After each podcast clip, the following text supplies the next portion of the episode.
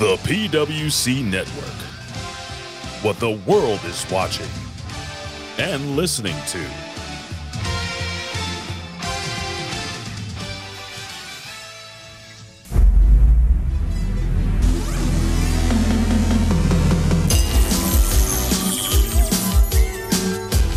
PW Hustle.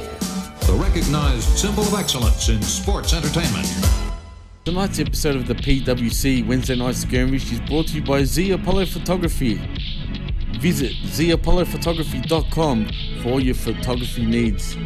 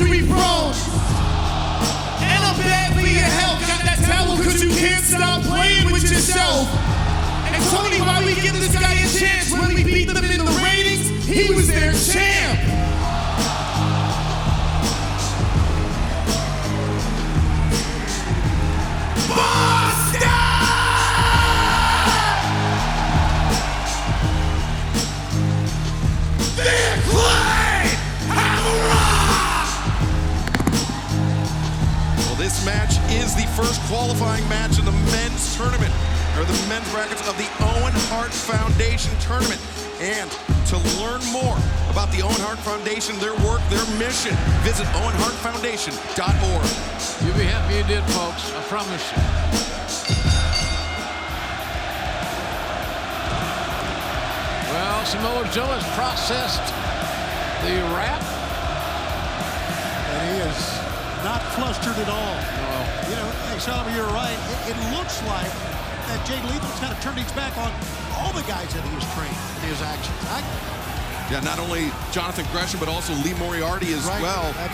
And maybe Samoa Joe here just slapped some sense into Jay Lethal, but now, oh, just a headbutt. Got a hand to Max Caster, kept talking and talking, getting closer and closer. He may pay for it here momentarily, but I like Caster's courage.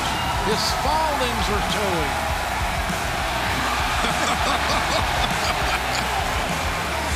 Oh. Samoa Joe. Big time chop. Now the hammer throw into the corner. Follows up. Joe.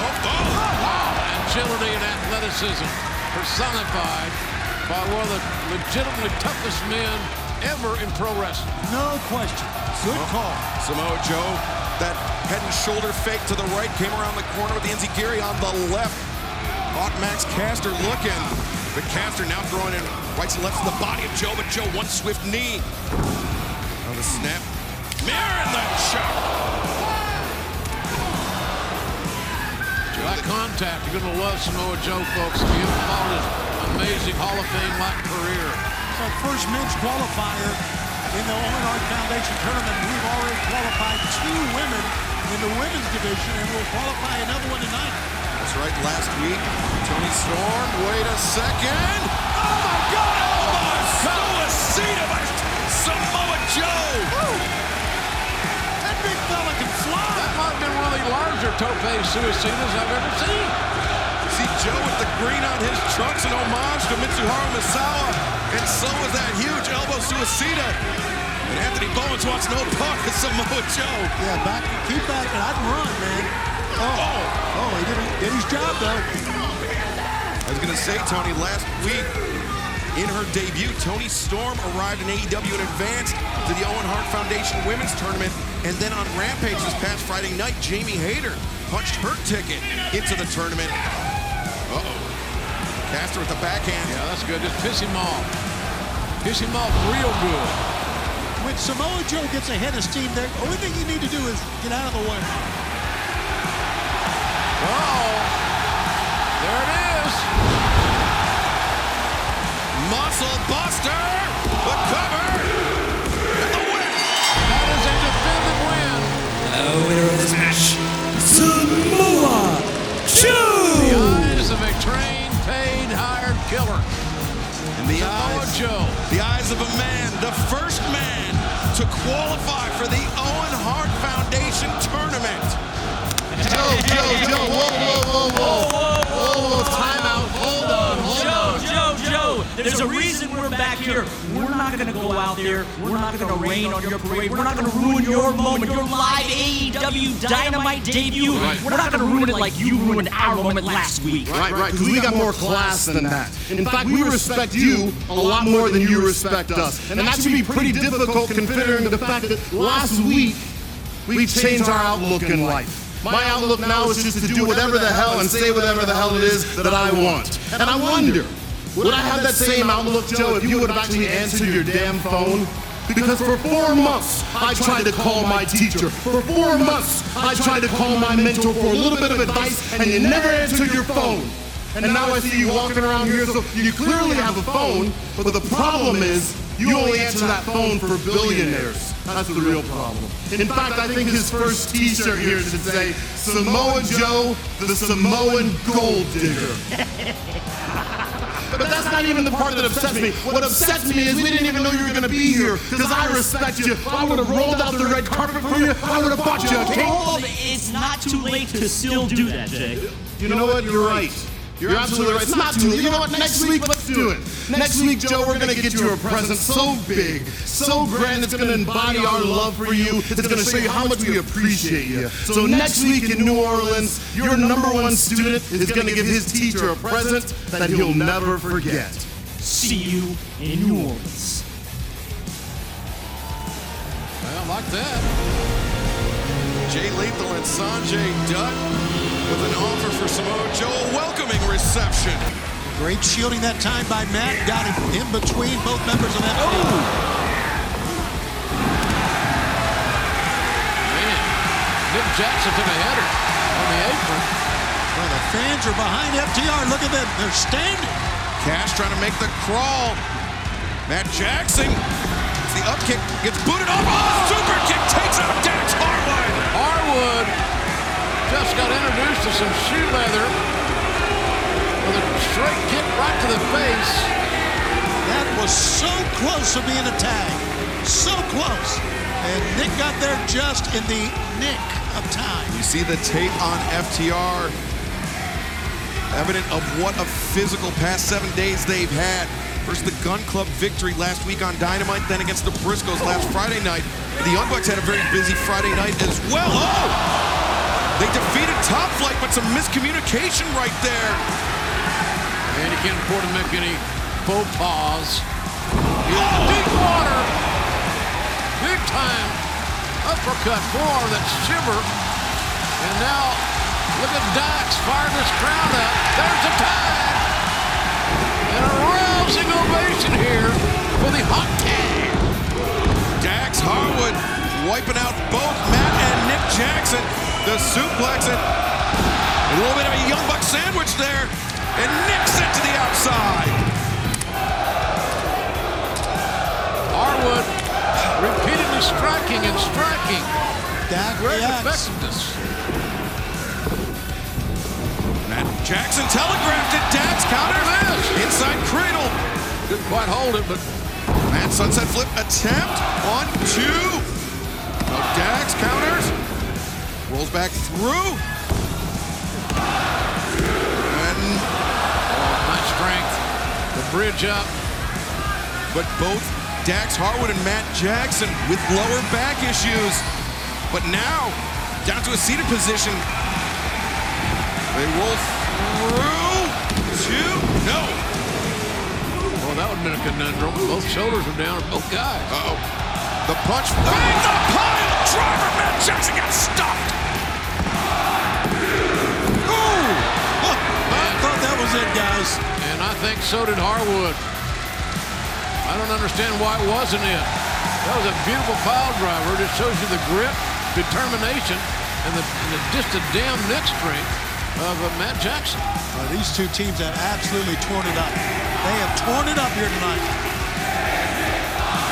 Yes, it is, fans. Another like seeing AEW live. We'll be in New Orleans next Wednesday night.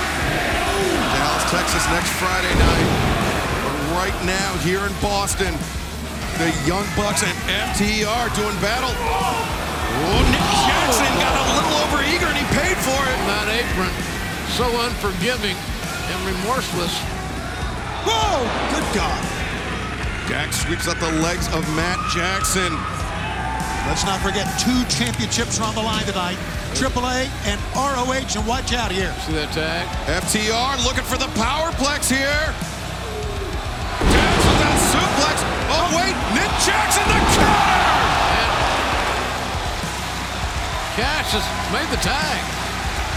I think I'm right. Yep, Cash is the legal man, as is Matt Jackson. But right now, all 4 men are down. What a hell of a tag team matchup, ladies and gentlemen, that we're all witnessing and enjoying. 18 months since the first time these teams faced one another. The Young Bucks came away with the victory that night. Who will be victorious here tonight? What a knee strike, what a Gamagiri, what an elbow, and a bulldog drop kick combination from the Bucks.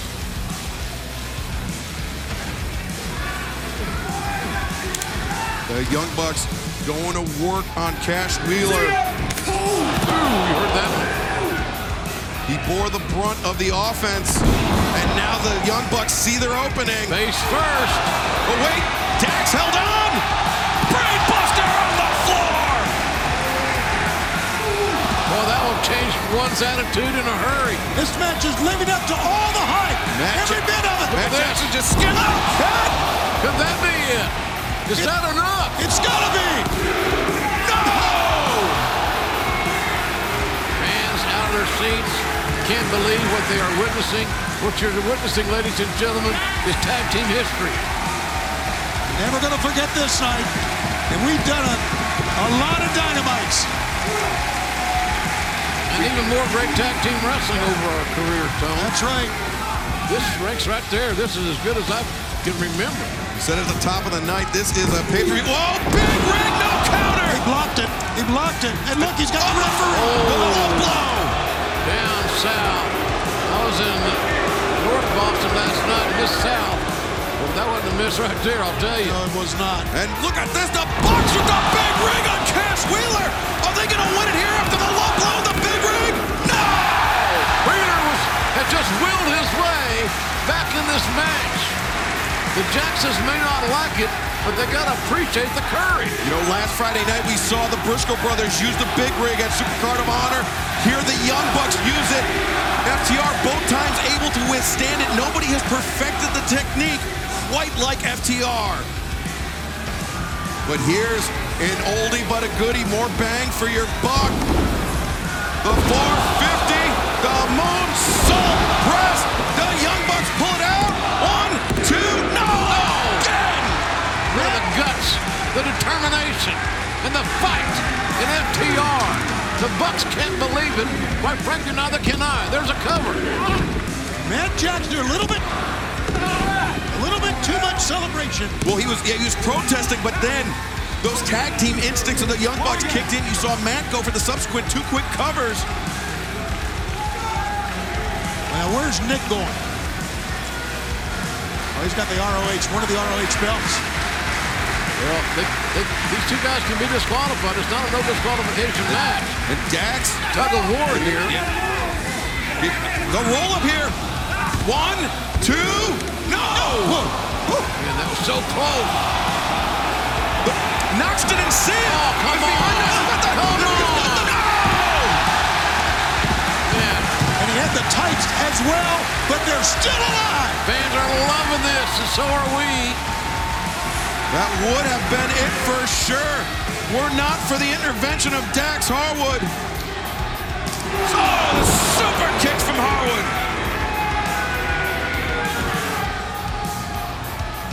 The Bucks are building that momentum that they've been striving for in this entire contest. Championships on the line.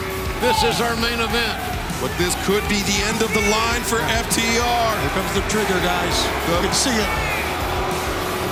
Young Bucks looking for the BTE trigger.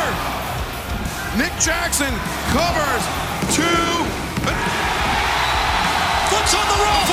Knox just noticed it last second. The last moment. There you go. Foot was on the roll. That's right. Nick Knox made a good call there. They counted three. Here's the BTE trigger. Watch the right leg. Here you go. Out of bounds. Before the three. And the Young Bucks apoplectic, but Rick Knox making the right call here. Damn right he was.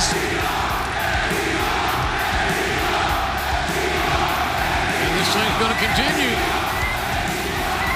Still looking for that elusive three count on either side. They're going to the Bucks driving. Uh-oh. Dax counters, catches. All that strength. Looking for the slingshot powerbomb. Tombstone combination by FTR. And all four of these guys are just like running on fumes right now, but still going in. They're Jackson Browning it. They're running on it. Oh, wait a second. What are they going to do?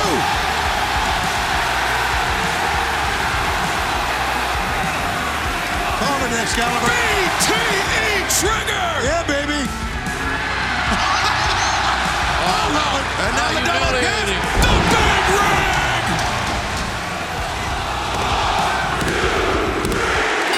FTR continues to win. They continue to dominate tag team wrestling with a hell of a victory over the great Young Bucks. Is there such a thing of a 10-star match? If it is, I think we just saw the damn thing. What an incredible victory for FTR. What an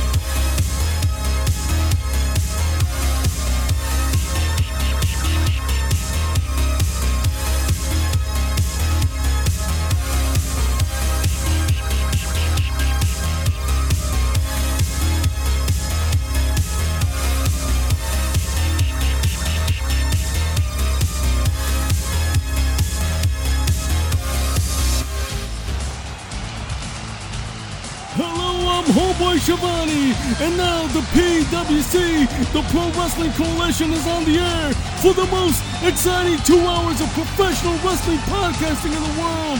We're going to put butts in seats and ears to the streets. And now, here are your hosts, Jimmy T and Christopher Rams.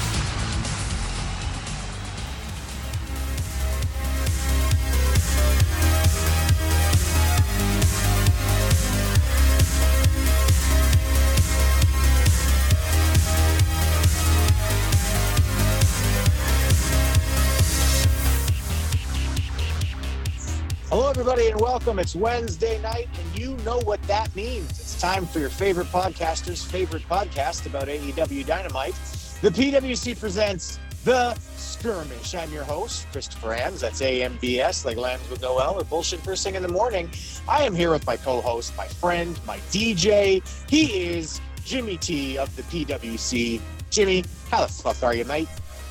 I'm fucking brilliant, bro. I'm pretty good. I'm feeling good, except for buying this little piece of shit mixer over here. But other than that, I'm good, brother. How's Canada? You know what, man? I gotta say, Canada's starting to look a lot more like a habitable place. Whoa. The snow and the ice is starting to melt, and really? it's fucking beautiful, man. I've been crazy busy the last couple of weeks because I do those pipe docks. I actually need there to be about 2 feet of ice on top of the water in order to do the pipe docks. Right. And so we've been just pushing like fucking crazy trying to get it done before the ice melts. Damn. And happy to say we got our last one done today, and I don't have to go back on the fucking ice roads. Well, that deserves a celebration, bro. Cheers with Caritos, bro. This drink is the shit, brother. Well, over here, man, it's still kind of warmish. I want it to get fucking cold, bro. It's even been raining, and it's still kind of warm. It's friggin' April already. Come on, Australia. For fuck's sake, cool down. Come on, Australia. Yeah, Australia. Come on. What the fuck? What the fuck you doing, Australia? We're going bonkers over here, mate. Over here. Good. Good stuff. I don't know if that was New York or Australia, but anyway, my accents are not great. Oh, no. Right, well, let's see if there's anything going on in the world. Recently, something that I thought was pretty cool was Tony Khan apparently has read an independent study that has suggested that all of the hatred out there for AEW is actually a paid group of individuals along with some bots. Jimmy, wow. Do you have any thoughts on this? I do, as a matter of fact, man. And we were talking about this just a little bit earlier with D over here. And dude, I hate to say this. I love the company per se of AEW, right? I'm not saying the company per se. Maybe what I see on television I like a lot, right? Right. When it comes to their management and their fucking fan base, that's a totally different story, man. And it's getting ugly, Chris. It's really starting to get ugly. I think TK right now is backtracking like a motherfucker after the bombshell of Cody Rhodes appearing at WWE WrestleMania, and he's officially a WWE guy. Kingdom and all, Chris. It's AEW Cody in WWE, bro. Like, literally. To a T. Everything. Everything about him, even though he was this exact character long before AEW, mind you. But everybody likes to point out that he's the AEW Cody. So I'll just join in on the fun and say he's the AEW Cody. But, man, that fucking fan base stinks, bro. I'm not going to lie, including their fucking boss, their owner. I'm talking to you, TK, you fucking mumpet. That's all I got to say, man. This guy has lost the plot. He thinks WWE are paying bots now, or someone's paying bots with all the AEW hate. Come on, man. And you know what, man. Chris? I want to just say quickly, I feel like WWE has gotten a lot more momentum right now than actually AEW, funny enough. I mean, to be honest with you, I feel like both of them are stale. Like, I haven't felt anything really moving forward great for AEW lately. But even like, you know, people are like, oh, now you hate Cody because he's in WWE. Ugh. No, man, I've been saying for like 3 years that Cody's shit. Like, this is garbage. It's a It's a stupid character. It's not fucking entertaining. And yeah, I'm just, to me, both of these companies are stale. Well, look, the good thing is I've noticed AEW is really trying extremely hard now, man, right? For better or worse, they're really trying to put on a great show. Heck, we're even getting a Rampage with an AEW title match. Nevertheless, a Texas freaking death match. Didn't we just see one not long ago anyway? But still, we're getting that between Hangman Adam Page and Adam on the pole, Cole.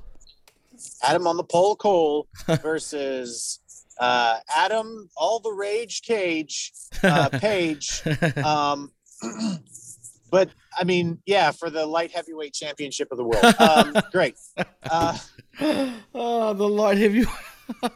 Fuck. That's good, bro. That is good. For the light heavyweight championship of AEW.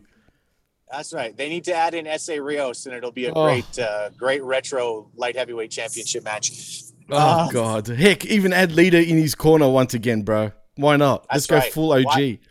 Why the fuck not? Oh, man. That's crazy, bro. But anyway, continue on, Chris. Sorry. So he went on to say, if you look at a lot of these profiles, it's like 80% retweets and replies. Whose Twitter is 80% retweets and replies? And I'm just thinking, I don't know, everybody with a girlfriend who wants to fuck them, Tony? Like, what? Like, a serious question, Chris. Honestly, right? Serious fucking question. Do you think TK has got a missus or some shit, bro? Is he even with anybody? Man, I think it depends entirely upon how willing Orange Cassidy is to take on that role. Ooh, are you insinuating that he might be on the fluffy side there, Chris? I think he might be. I think he might be a little poofy. You know, just a little nice. That popped me. Absolutely poofy, bro. I mean, I'm not gonna lie. It's funny because Jeff, our good old friend Jeff Littman, Evil Dose. He thinks that TK is on hardcore coke, bro, all the time. Is he on the coca or is he just fucked up, bro? And he's, I don't know, man. He might be on the coca and the caca at the same time. It's hard to know, man. The coca and the caca. I love it, bro. That's even better. This guy's taking it from both ends. I'm just saying. Yeah, he's got some white stuff going up his nose and maybe in his ass too. Right there. That's brilliant, bro. What a start. Anyway, I just couldn't let that go because it just made me laugh. I was like, what? And then also like the thing about 80% being like replies and retweets. I'm like 95% sure that's what my Twitter is like. Because you know me, I don't tweet a bunch, right? Right. And I don't blame you, bro. It's fucking toxic out there. Like the saying goes, it's a jungle out there, literally, man. And this toxicity between WWE fan base, AEW fan base, why can't people just be fucking professional wrestling fans, bro? Oh, I'm with you, dude. I'm 100% with you. And, like, I don't like what the WWE does most of the time because they even go out of their way to tell you, like, we're not professional wrestling. And it's like, okay. Fine. I don't want to watch then, right? Which is why I've said, like, even with all of AEW's problems, and there's a lot of problems, like, I prefer AEW because it's still a wrestling company, you know? Right. Absolutely. But the idea that you can only like one or the other is pretty childish. Like, I remember when I was, like, 15 being like, yeah, man, fuck Eminem. I'm all about Everlast, you know? But it's like, you can like two fucking rappers at the same time, you doofus. And you know what, dude? More importantly, even back in the Monday Night War days, right, between WCW and fucking WWE, I don't remember, like, such toxicity between fan bases, man. Back then, I felt like everybody was just a fan of pro wrestling and everybody was just happy, man. You know what I mean? And then now we got this shit. I mean, these AEW fanboys are freaking crazy, right? They can't accept shit, right? It's just fucking wrestling on television, you know, predetermined professional wrestling. You know what I mean? I don't understand why people are getting such, you know, butthurt, literally. You know what I'm saying? Oh, I hear you. I totally hear you, man. It's like, guys, like, settle down, right? You got people out there yelling and being like, like you see tweets where people are like, you know, literally like you picture these people crying as they're tweeting. Cody Rhodes well, they do, betrayed AEW. And you're like, dude, get a fucking girlfriend. Man. Yeah. Like, or boyfriend for that matter. Shit. I mean, just fuck somebody. Like, you know, any holes of golf for these guys, bro. If you can't fuck somebody, fuck yourself. Like, it's crazy. Like, yeah, you can let out some tension. Absolutely. So, you know, the point of the story is go fuck yourself, AEW Mark Tards, because I'm telling you, it will be for the better. I'm telling you guys, man. It'll make you feel better. And, you know, I was just thinking about that, too, because I saw something on Facebook today that said that I guess, like, you know, lawyers and stuff are trying to figure out if they should legally allow sex bots, because I guess that's going to be a thing moving forward. What a fucking world. What a world, bro. Each to their own, man. And you know what? It's funny because AEW truly is the millennial company of, you know, in professional wrestling, bro, for real. And not just that. WWE come across as very right-wing, you know what I mean, with their way of shit. Yeah. And AEW is literally the lefties, bro. Like, literally. It's left versus right. It's fucking ass wipes versus ass clowns. I'll say one thing, man. The WWE fanboys are not this bad. You got to give them that at least, bro. I think most people who watch WWE are pretty realistic about how shitty the product is. Absolutely. Like, you talk to most people who watch Raw every week, and they're like, listen, I know this show is garbage, but it's my garbage, and I'm going to keep watching it. Absolutely. And I'm not going to lie, this fan base is really putting me off in many ways, too, of AEW, right? But that's fine. Let them have it. That's why I don't interact online anymore with these marktards, because it just drives me nuts, bro. And it's getting worse by the day, bro. Yeah, no, absolutely, man. So, all right, well... I guess we should get into the show then. Let's get into it. After we've thoroughly buried everyone who might want to watch, who might want to listen to this because they're fans of AEW. Well, stiff shit, man. Because at the end of the day, you and I have said this, man. Let's rewind months ago, maybe even a year ago, Chris. Right? Weren't we the ones actually saying that we saw this shit coming? We said if Cody's not careful, right, the fans are going to turn. And I'm telling you, we said this at least 3 months in advance before the fans even started turning, bro. And that's exactly what fucking happened. You know what I mean? Yep. No, absolutely. And now he's in WWE and everybody's going to be super happy to see him. They're all cheering him, bro. They're not. Hey, yeah. Well, I'm telling you, they go, it's Cody Mania, brother. Yeah, right now. Because he just showed up. It's crazy, dude. You know, it wasn't long ago that the AEW marktards were totally booing him out of the building. And now it's like he's the best thing since sliced bread on the WWE side. Now it's crazy. Like, now it's like they're crying because he's gone. It's like, fuck you, Cody. We hate you. Cody goes away. Fuck you, Cody. We loved you. And you know what, man? No, screw you, AEW marktards. It was probably you guys' fault that fucking made him want to leave anyway. You should have cheered him, guys. You should have cheered him. You should never have cheered him, and you shouldn't cheer him now that he's in WWE. Fuck Cody Rhodes. Sorry. I know that'll piss some people off. I don't care. All right. Well, let's get to the show because Jimmy, I don't know if you know this or not, but AEW this week started off with a boom. I believe it did start with a boom. It started with a boom as it's Adam Cole versus Christian. Let me just say before we start, Christian needs a new tagline because outwork everyone. He's not doing that. Wow. You know what's funny? And Jeff brought up a good point. So shout out to Littman again. We're talking about Christian. And you know what? He said a great thing, man.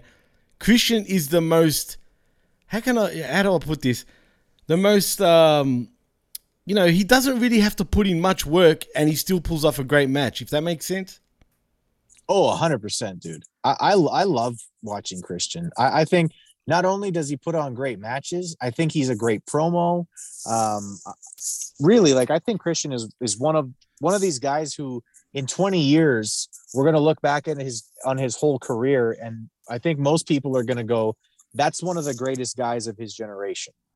Absolutely, dude. Absolutely. One of the greatest, like he's an unsung hero, dude, for real.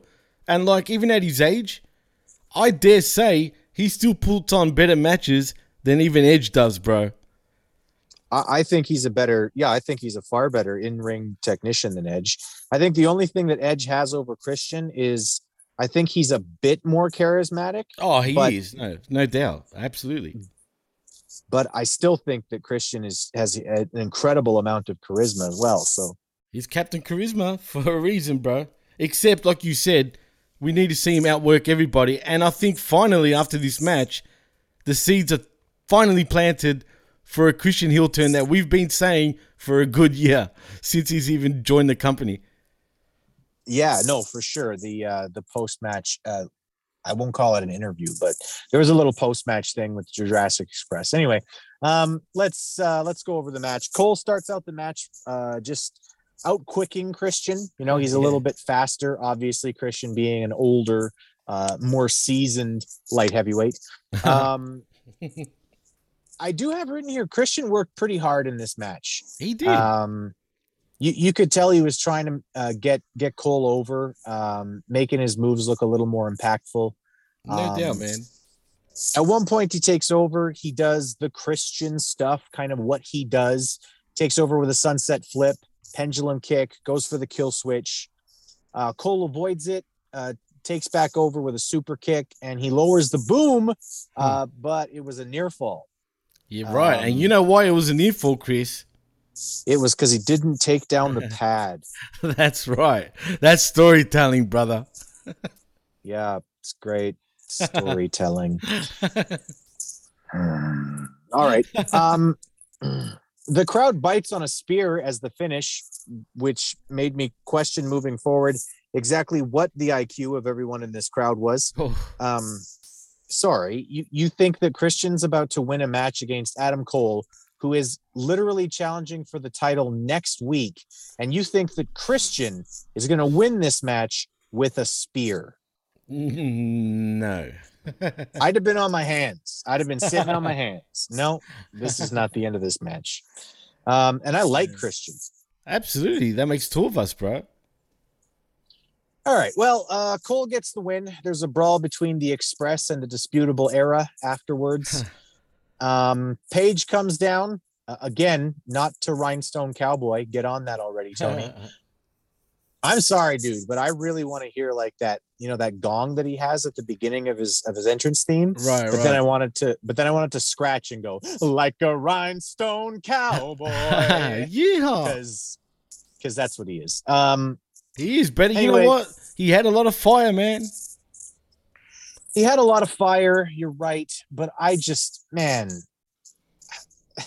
they book a Texas death match for next week. And my reaction is, why? Why? On what Rampage, no less. Between these two? It's like, personal, what's brother. Happened between these two that they need a Texas death match? I'll tell you what happened. I heard down the grapevine that apparently Cole gave the boom to Hangman's fucking mother, you know what I'm saying? That's the rumor. That's the word on the street, according to TK. Anyway, yeah, storytelling, brother. Right, TK, who's very trustworthy in his opinion. That yeah, everyone who hates AEW is a bot. Great, the bot. It's a bot. I'm a bot. Yeah, AEW sucks. Beep boop beep. Like fuck off. I don't know, man. I'm not feeling this feud anymore. Like, I wasn't excited about it when they started. The match that they had at the pay-per-view was a fine match, but I couldn't get into it. And they're extending this some more. I just, no, you're right. Do you care? Well, look, I'll give two positives out of all these negatives that we're giving. There's two positive things.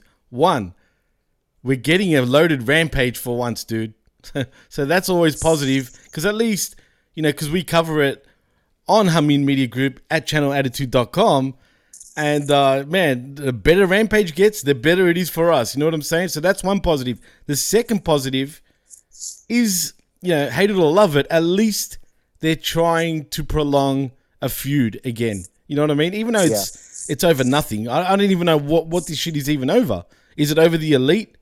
Is Adam Cole jealous, or Hangman's jealous that they're better friends with fucking the Bucks and Kenny? I don't know, man.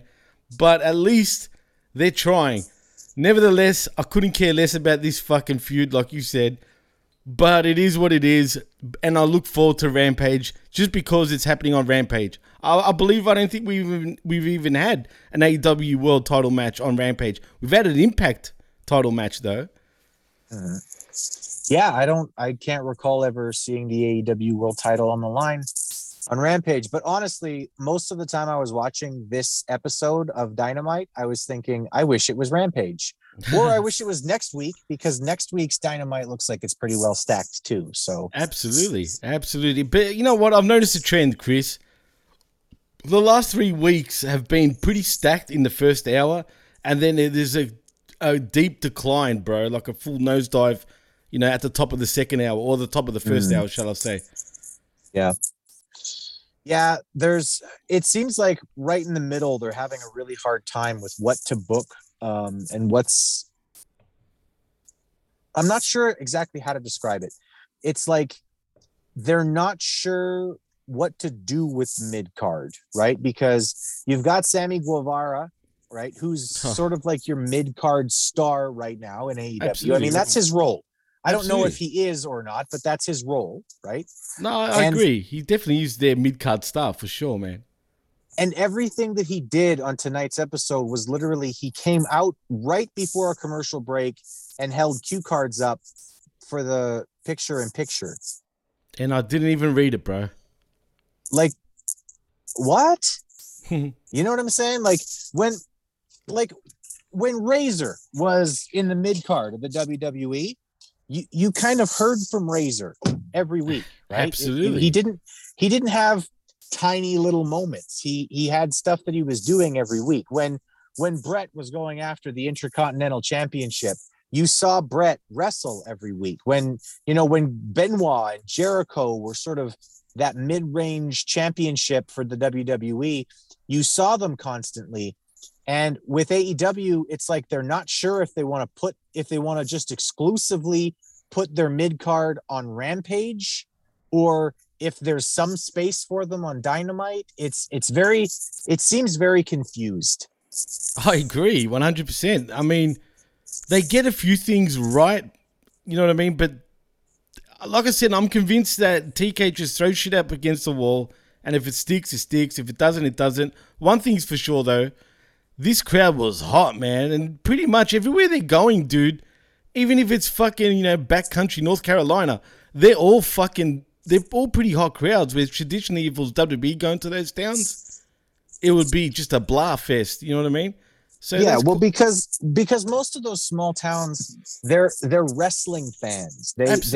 Their grandparents were wrestling fans. So when WWE comes and they do, you know, Kitty, here's the balloons kind of stuff, most people's reaction is, this isn't wrestling. This isn't the wrestling that I grew up watching with my grandma or whatever, right? Right. And I mean, I know that sounds funny. That sounds a little rednecky, but that's how it is in a lot of the middle portion of the country. Like, people have grown up with something because it's been their family thing.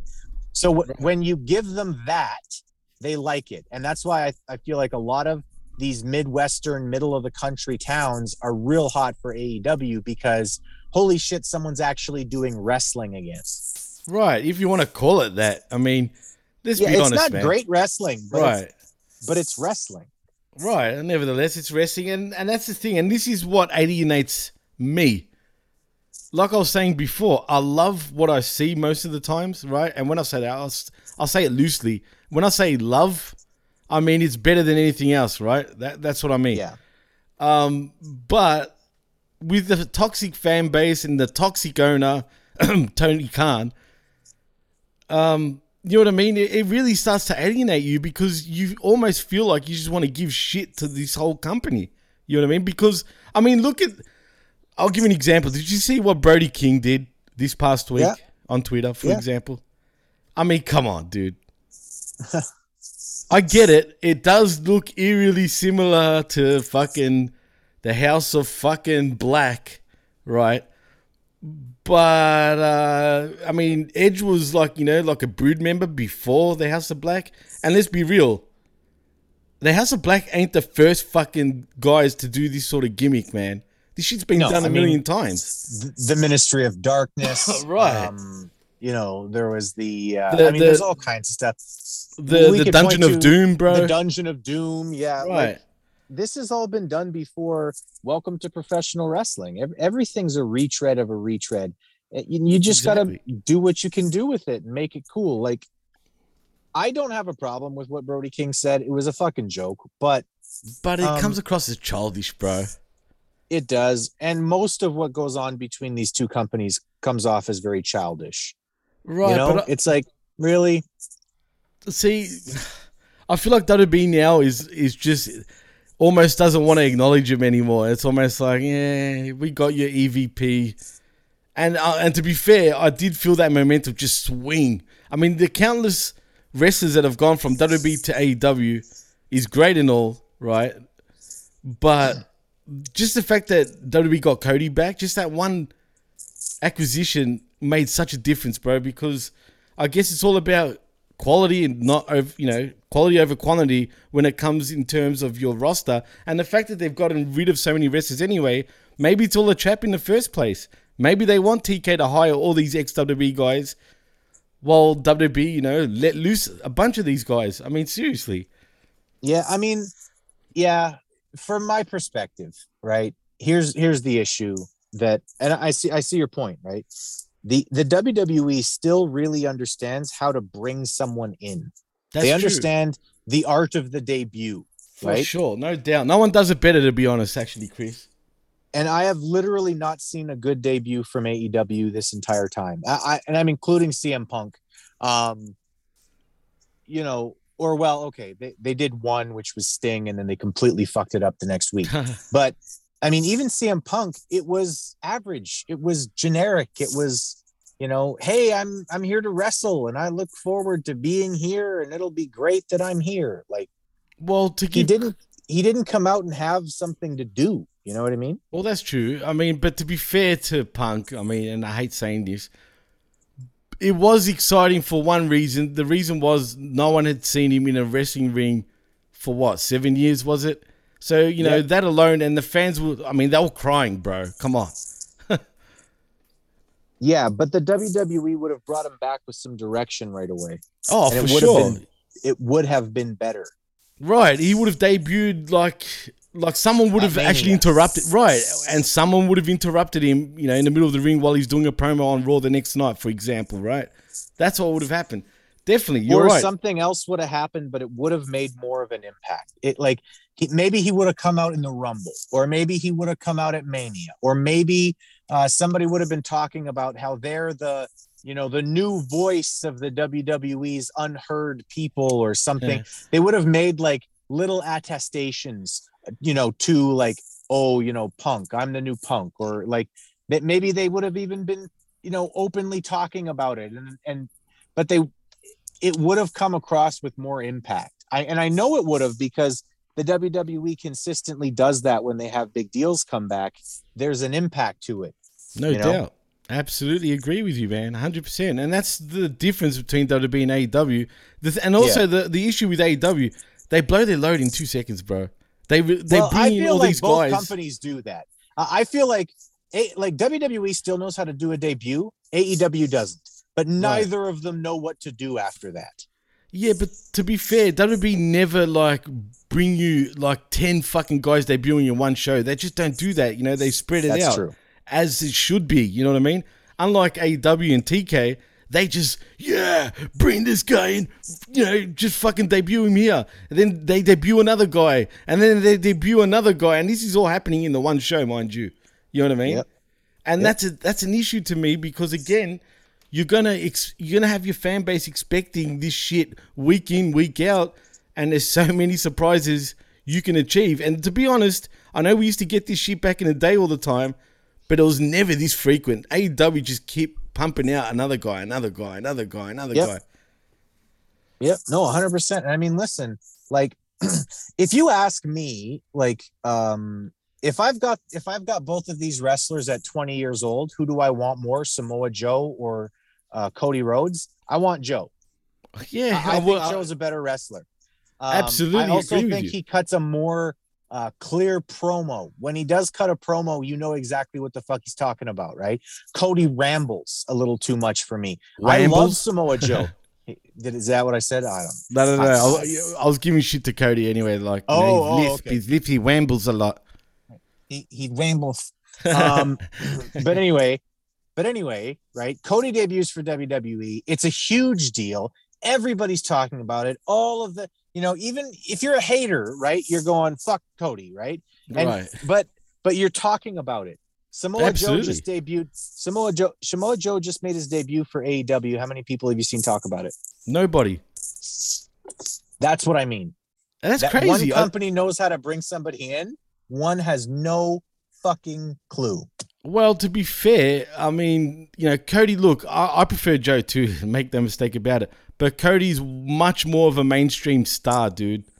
You know what I'm saying? And that's the difference between Cody and Joe. Joe's the much better. To me, Joe does everything better than Cody. But Cody's got this stupid charisma about him. And he's way more mainstream. Heck, he's the son of Dusty Rhodes. You know what I mean? The American Dream. I honestly, I have never in my life thought of Cody Rhodes as anything more than an Intercontinental Champion. That's still what I think about him. So, but to give him credit, and like I said, you know what I mean? I'm trying to be fair here, right? He, once he took off from WWE the first time and, went to New Japan, Ring of Honor, and then AEW, he really went out and made himself much bigger of a star than he ever was in WWE. That's for sure, dude. Right. I agree. He definitely, he improved his lot. Anyway, let's move on with the show here. We've got, speaking of, Samoa Joe versus Max Caster. Now, a couple of problems. One... Right. You've got Joe making his debut. Right. Why would he come out first? Well, I that makes sense because Max Caster is going to bust a rap on him. You know what I'm saying? So bust a rap on his way to the ring. We know who you're talking about. You don't have to show Joe reacting to it. I know. Especially since Joe's reaction was just to shrug. He did see Joe shrug. He did laugh, actually, at one of the raps. And to be fair, I actually enjoyed it, man. It was pretty funny to me. But look, it was pretty good. Let me quote it. Hang on a second. I'll quote this and then we'll go for it. All right. I'm going to lay this dude down like a sex position. I'm main event Max. He's X division. So I'm sending you home. You're not a tough guy, Joe. You're just injury prone. And I'm bad for your health. Got that towel because you can't stop playing with yourself. That was funny, bro. Why Tony give this dude a chance? When we beat them in the ratings, he was their champ. End quote. Max Caster, never change. You're wonderful. That was cold, bro. That last one was definitely fucking cold, bro. Because you know what? That was straight facts, bro. It was. But to go back to Samoa Joe for a moment, did this guy blow the roof off or what, dude? That pop was huge. Yeah, people were excited. The Joe's going to kill you chant seemed very appropriate after that rap. I was like, yeah, Joe might kill you.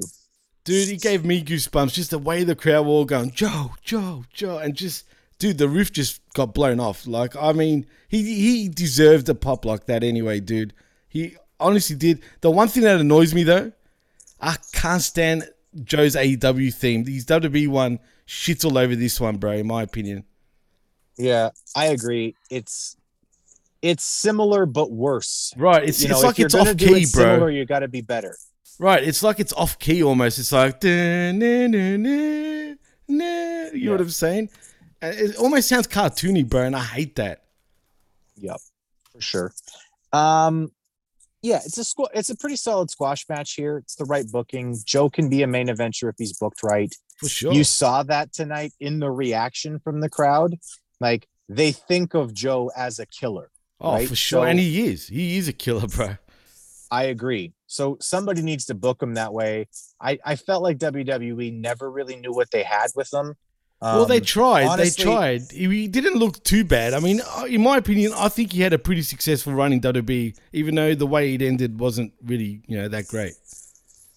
I mean, do you mean WWE or do you mean NXT? Because those were two different things. Well, he did win a couple of, mid-card championships on the main roster. He did main event a pay-per-view against Brock Lesnar, which was fucking brilliant, that match to me. That match that match was legitimately like one of the best matches that they put on as a main event that year.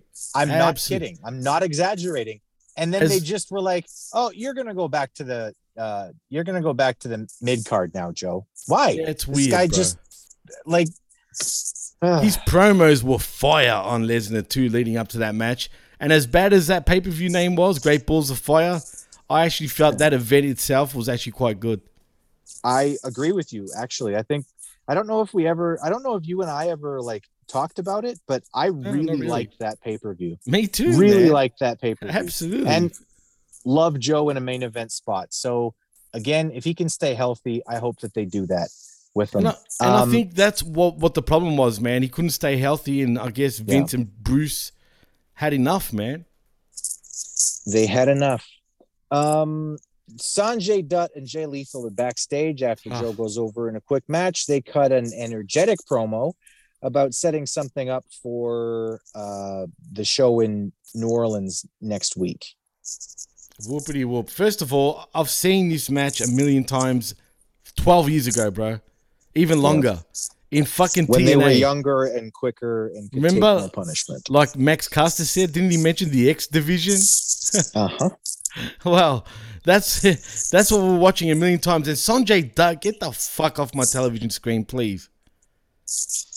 Yeah, I've never really seen a whole lot in Sanjay Dutt in terms of I have heard that he's a pretty smart booker. I have heard that he's pretty smart in the back. He was just in WWE, bro. So doing that type of shit. So yeah, right. So I don't know. Maybe they can get something out of him. I'm not going to spend any more time on that. I can't stand him, bro. The Blackpool Combat Club is backstage. They set up some singles matches for Friday. There's nothing really here. We don't have to go over it much. Oh, and I just want to mention one more thing about Jay Lethal. I did enjoy his promo though. Just putting it out there. I don't want to just totally shit on it. I'm just saying I've seen this shit a million times 15 years ago.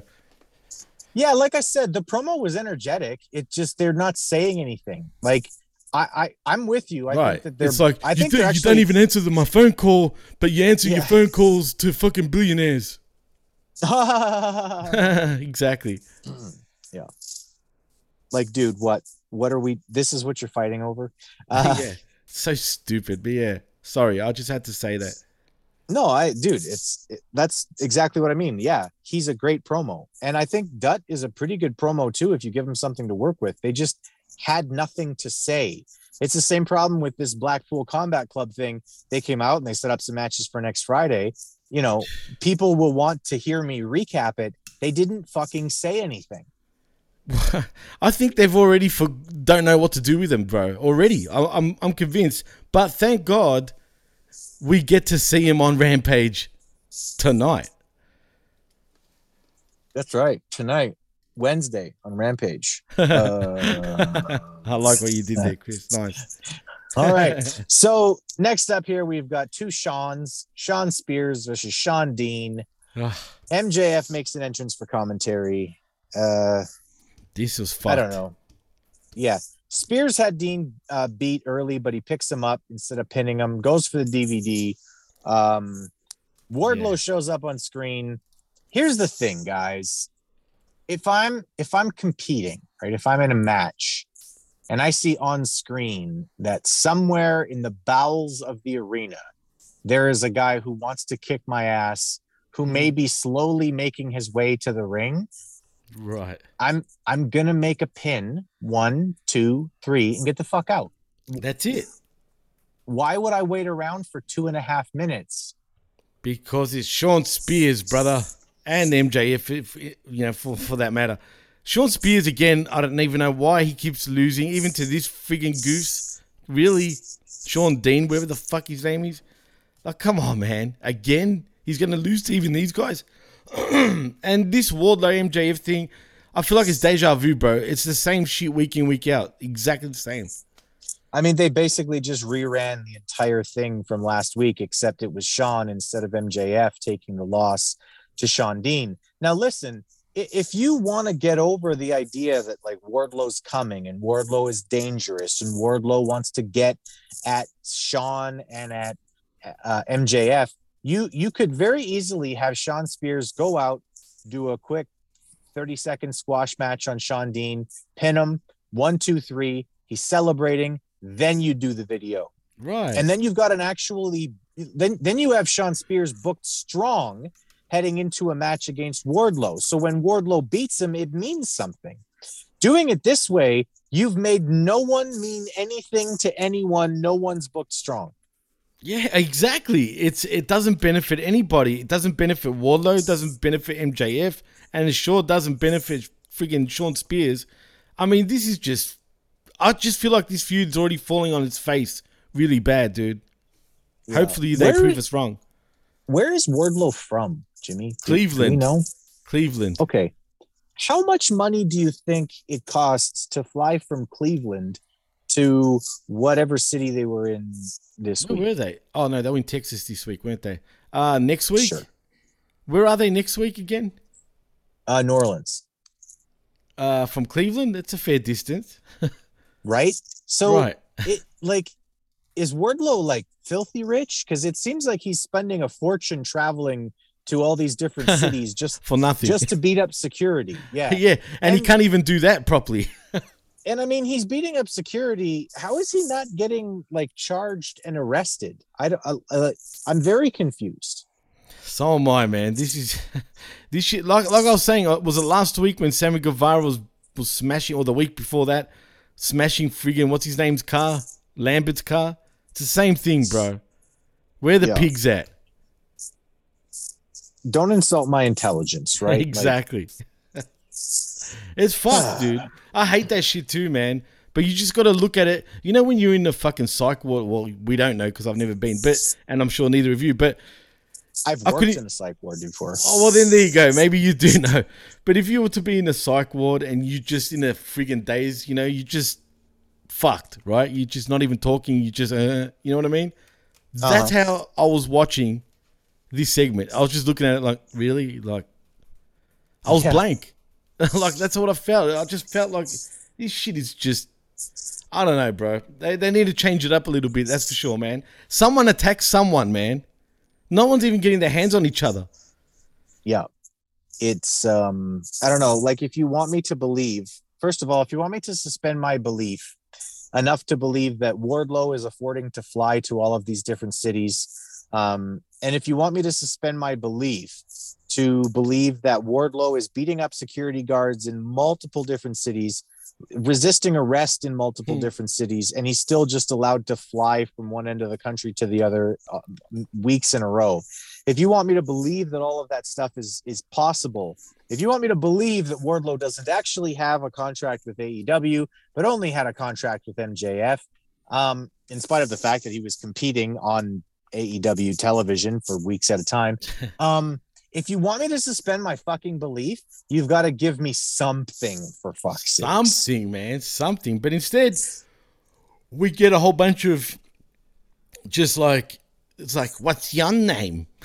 My name is Wardlow. You know, they're like the meme with the two dogs. Uh-huh. Yeah. Mm-hmm. Oh, it's the same fucking thing, bro. That's all I see. It's really, really lame. Speaking of lame, the best friends are backstage. They've got some drama about Wheeler Yuta wanting to impress Regal, and you still live at our house, man. We trained you, and then Trent's like, I don't like this guy. He's a bad guy. Not mean. All right, stop right there, Chris. Again, let me repeat myself. Since repeating ourselves and repeating fucking things seems to be a trend right now, Chris. Didn't I see this last week? Wasn't this the exact same segment? Yeah, I don't remember because last week's segment was shitty and this week's segment is shitty. And I hope to forget it as well. Repeat.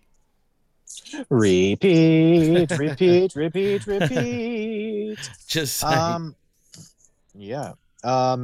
It's the remix where we do the exact same stuff and the lyrics are the same and the beat's the same, but we call it a remix any fucking way. Reel it. All right.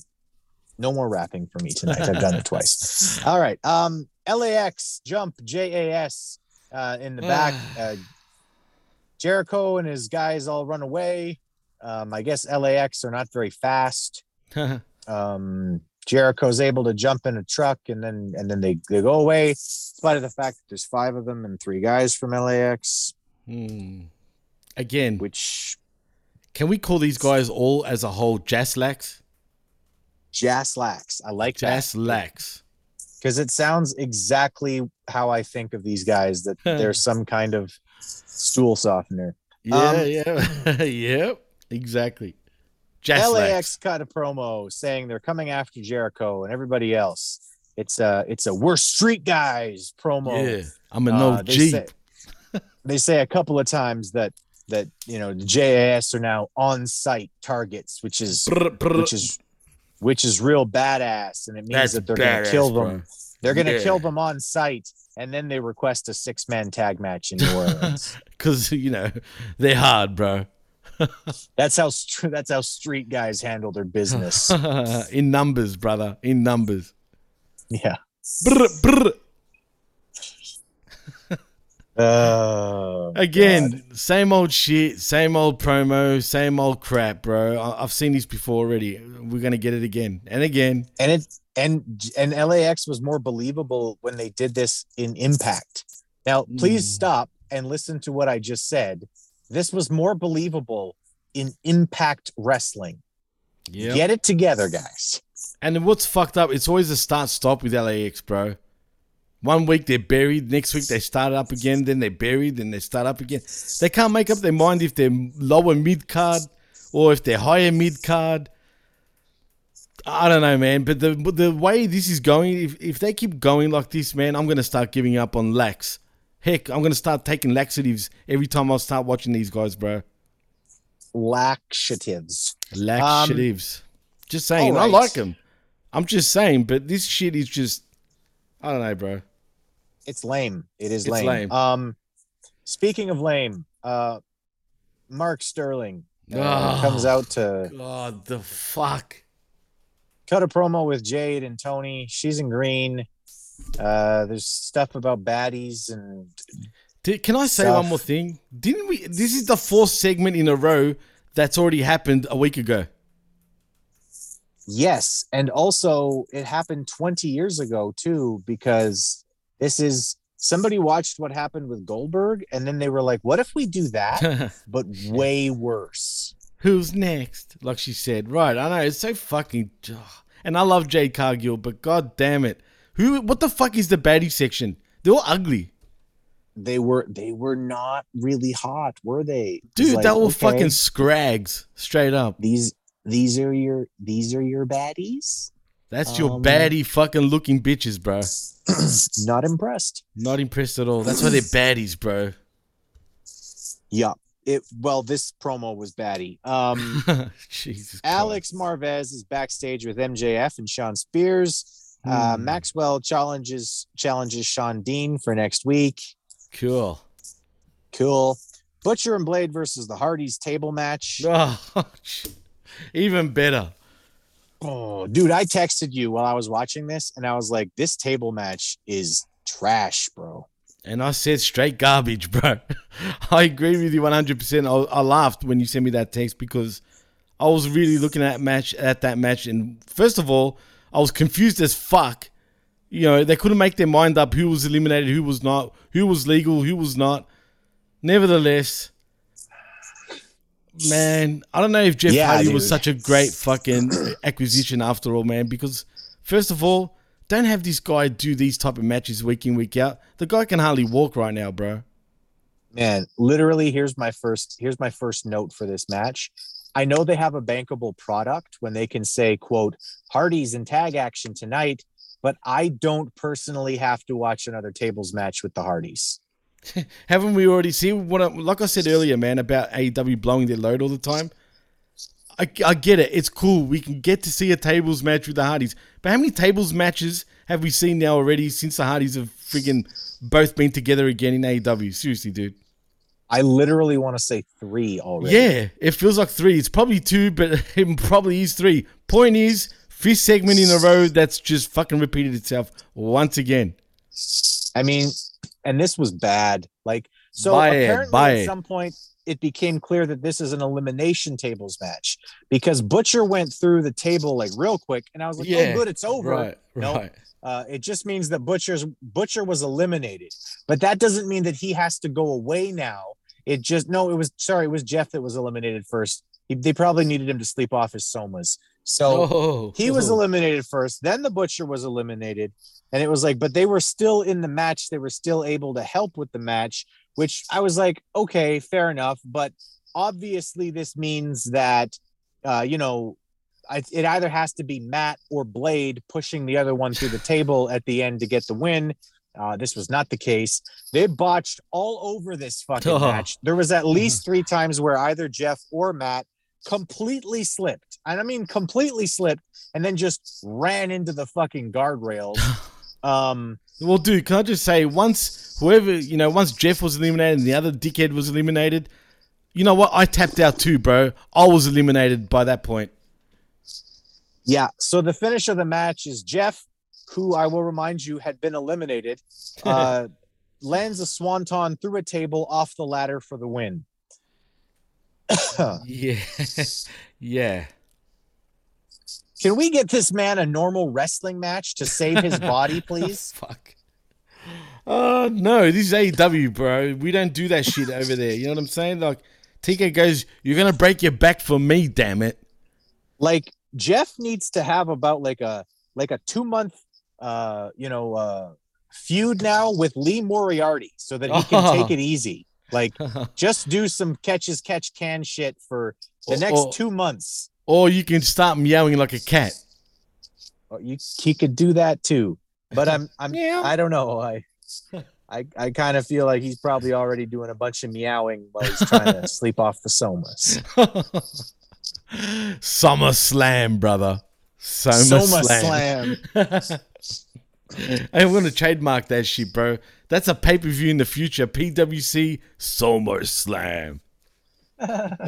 remember when him and his brother re-debuted on Soma Mania? That was cool. That was a great moment, even though I just woke up. You know what I'm saying? But still, it was great. It was a great buzz. Do you remember that?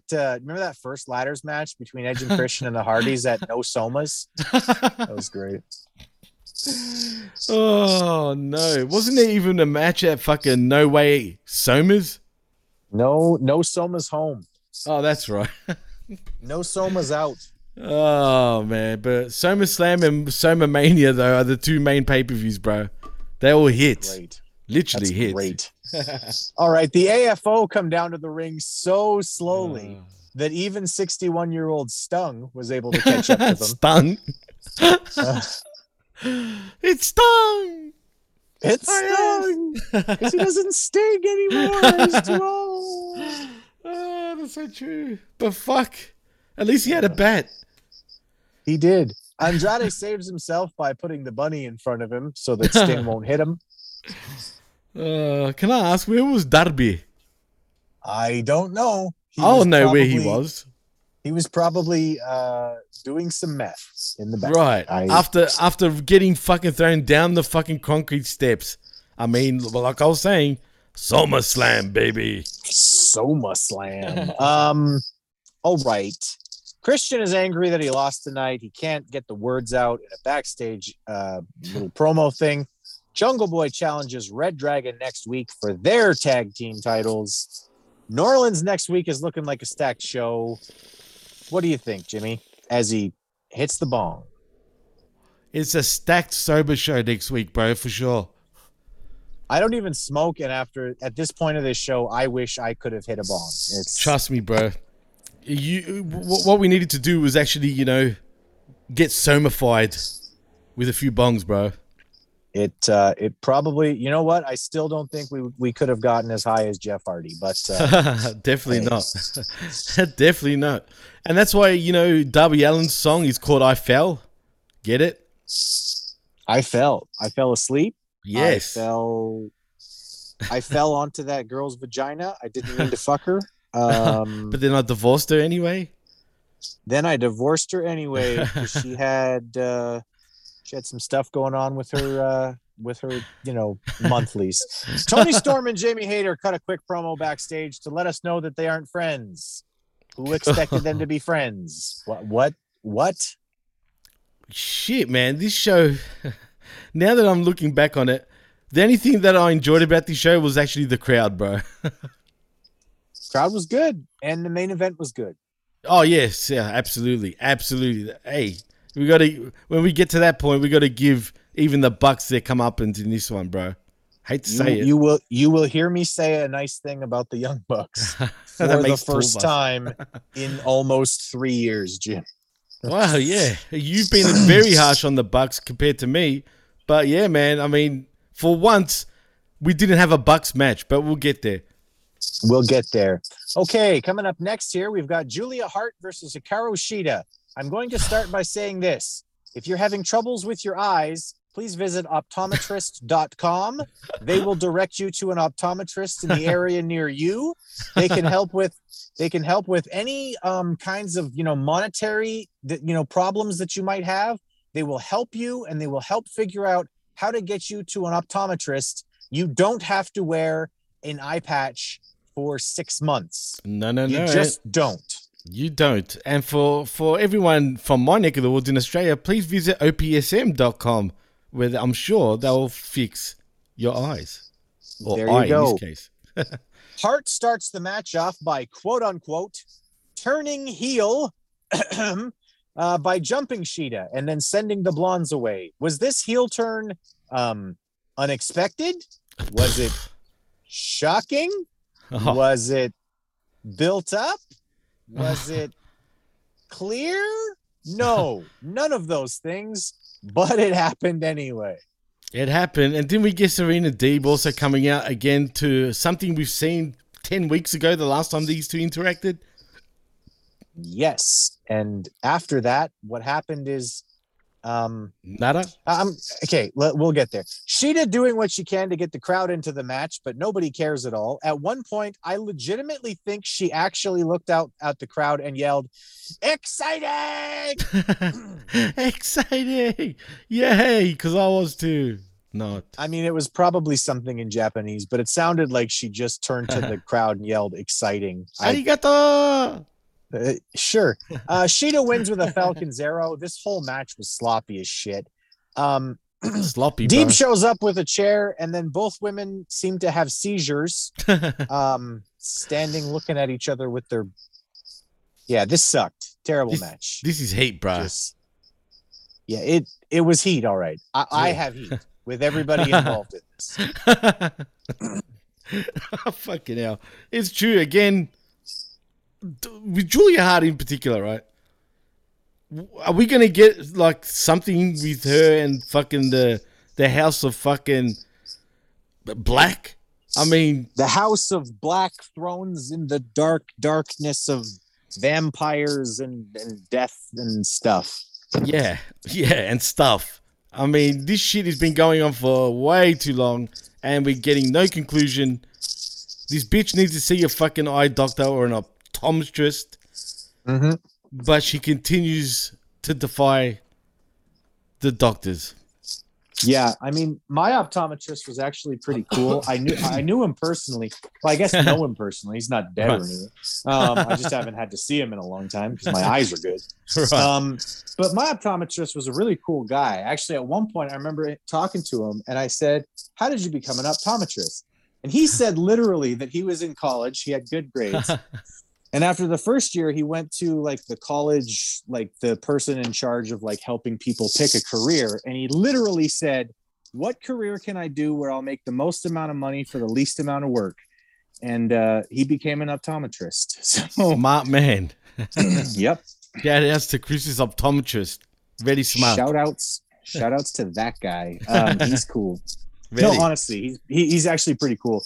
The last time I went to see him, he did my eye test, and then he said, and I quote, "Well, you need glasses about as much as somebody needs a fourth arm." So hey, there you go. Hey, I can still see. I can see clearly now. This shit is done.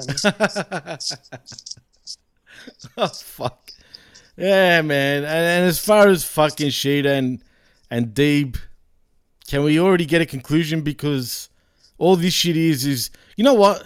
Do you remember the pose downs back in the day in WWE? I do. Fuck it. Let's do something different in AEW and call it a stare down between Deeb and Shida. That's right. That's all they got to do. Just look at each other for a bit. There's nothing on the line. So, I mean, other than fucking who's got the meanest stare. Yeah, I mean, yeah. Deeb wins, though, cool. For that. Yeah. I mean, Deeb is definitely the, yeah, like, I mean, Shida, she's got an okay stare, I guess. But for the most part, when she stares at people, it just looks like she's trying to stare at someone. Like, it's her first day at acting camp, and someone was like, stare and be angry. So yeah, arigato. Yeah. So she does that. It's bad. I can't handle this. Swerve is backstage. He got to go to the Grammys. Wait. Whose house? Swerve's house. That's it, man. It's Swerve's house. It definitely is his house. I'm not sure what he's doing in it. I'm not sure if he has any legal right to be there, but it's his house because he says it is, even though he hasn't done anything there to prove that it's his house. Well, one thing's for sure, Chris. Rampage is becoming his house, not Dynamite. That's right. Hey. We'll get I don't know. You'll be the man over on Sunday Night Heat. Absolutely. So I don't know whose house he was in last night, but I'm sure we'll probably see him in Rampage's house. That's right. He'll be in the house of Rampage or something. But, not Rampage's house, because I don't think Quentin Jackson wants him over, to be honest. But nevertheless, I actually think he's a decent rapper, bro. He's actually pretty good, and he's signed to a record label, believe it or not. It's true. But second of all, I'm a fan, bro. I love Swerve. Like I said, I've loved him since he was Killshot, even in Lucha Underground, and even before that. So I followed his career, and everywhere he goes, he's over, bro.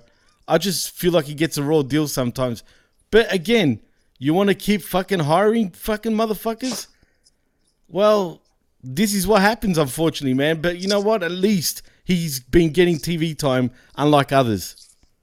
He has been getting TV time. You are right. He got some TV time here as he got jumped by Hobbs and Starks. And then Keith Lee was there and threw somebody through a wall.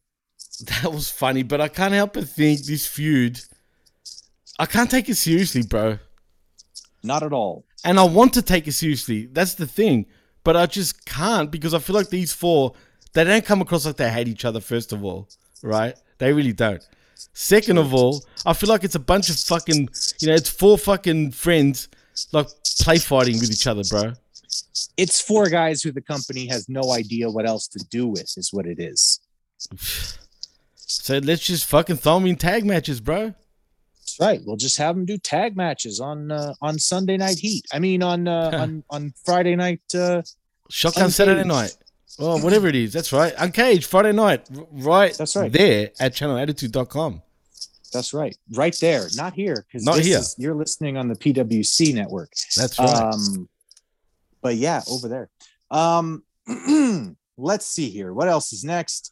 Okay, finally, we get to the main event. It's the Young Bucks versus FTR for the ROH and AAA Tag Team Championships. And I dare say that the FTR, ever since they fucking had their little fucking sads, right? And I'm looking at fucking Hardwood in particular. They've turned it around, bro. They've killed it after that, bro. They've killed it. And I dare say that their title belts, those AAA toy belts and the Ring of Honor defunct championships, right, are more over than the AEW Tag Championships, bro. I mean, they've definitely seen more fucking airtime. It's true. It's fucking true. But you know what? Credit to FTR, man, because they're making those title belts mean something. Absolutely. Credit to them, guys. They're doing a good job. I mean... And listen, man, when we first talked about how it looked like they were turning face. It right? really like, did. Now they're heels, bro. Yeah, I know. I was confused. I was thinking the same thing, bro. I'm thinking, hang on a minute. Now they come across like full-blown fucking heels. Right. So they come out here tonight, and they got an absolute face reaction. Like, the reaction from the crowd was like, we fucking love you guys. You guys are fantastic because you guys also cry about professional wrestling. Yeah. So maybe that's how you turn face in 2022. You just you act like a little girl and then wrestling fans love you. I don't know. Wrestling has got more than one family, Chris. Just saying. Yeah, wrestling has more than one royal family. That's right. Just saying. Except it doesn't. Except it doesn't. It's the hearts. Go fuck yourself. I love this match, bro. This was fucking... Like you said, man, the fans were electric for FTR. The Bucks were very... It was very mixed reaction. They did get heat. But you know what, man? I don't know who the baby faces are in this match. Oh, I think it was pretty clear. The crowd was definitely chanting more for FTR than they were for the Bucks. That's true, but come on. Bucks tried to cheat a couple of times, and FTR, they were being dickheads, but they were still being dickheads in an entertaining way, right? Like, right, they mocked the dance. They put on the stupid headband. That was good cool. too. Absolutely, that was great. Yeah, so I mean, they were definitely the faces in this match. Well, dude, if you watched, I don't know if you saw them boys against FTR from this past weekend at Ring of Honor's AEW Supercard of Honor, where that match was off the hook too, bro. But at the end of that match, they all hugged after really hating on each other. Cool booking, guys. And then, they all walked into the sunset. And then after that match, we've got these guys against the Bucks, and again they pulled off dude. FTR have absolutely been pulling off superb matches with everybody right now, man. But especially against the Bucks and the Briscoe brothers, man. I don't know what's gotten into FTR, and again, credit to the Bucks. The Bucks were actually playing more of a fucking FTR style match, man. There wasn't fucking a spot fest. They actually done the important moves when it mattered. Like, when was the last time we saw more bang for your buck, for example, dude? It's been a long time. And that's a great fucking signature move that they do. I agree. And I like that they pulled that off in this match too, because one little tweak that I would make to this match, there was a little bit too much striking from the Bucks. They shouldn't be able to hang with FTR in a striking battle. Like I said, what I mean? They tried to go FTR style, man, and for the most part, they actually achieved it. But like you said, they overdid it with certain things. Yeah, there were a few little things. Like I said, I'm not going to hate on this match. This was a good wrestling match. Oh, for sure, man. Definitely. But anyway, let's maybe go through it a little bit, and then we can talk about what we thought at the end here. So, no doubt. FTR start off the match wrestling the Bucks. Bucks with flippy shit for the sake of flippy shit a couple of times. Hey, at least it wasn't FTR, 20 times. You're right, man, and I'm going to get to that. You're going to hear me say something good about the Young Bucks. I swear to God, miracle. You will. I know. It's a fucking Christmas Day miracle in the middle of fucking spring. Literally Christmas. Yeah. FTR both lock in sharpshooters. I know everybody's going to hate on that. I don't. I love Bret Hart. You can have people kissing Bret Hart's ass on TV for the next 20 years, and I'm never going to be like, fuck these guys. I'm always going to be like, yes, Bret Hart is the fucking king of wrestling. I hate to say it, but I actually agree with you, man. You know how I feel about Bret, and I ain't even Canadian. That's right. You don't have to be Canadian to have a brain. That's right. Proof. That's true. Facts. All right. So give me a second here as I throw shit in my car. All right.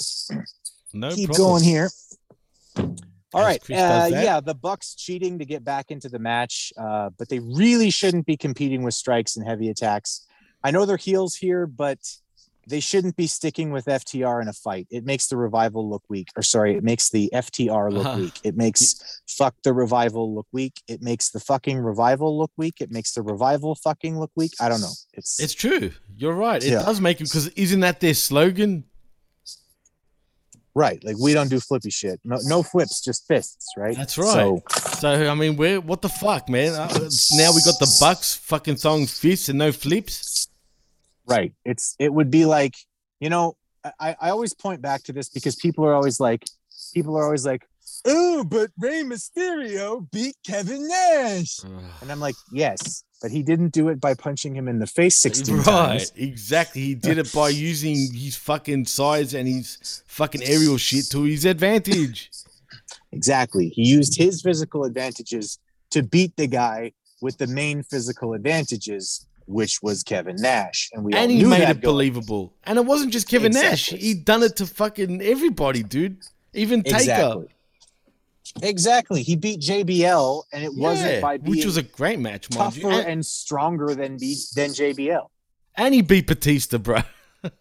Fucking A, man. Rey Mysterio, dude. What a fucking goat.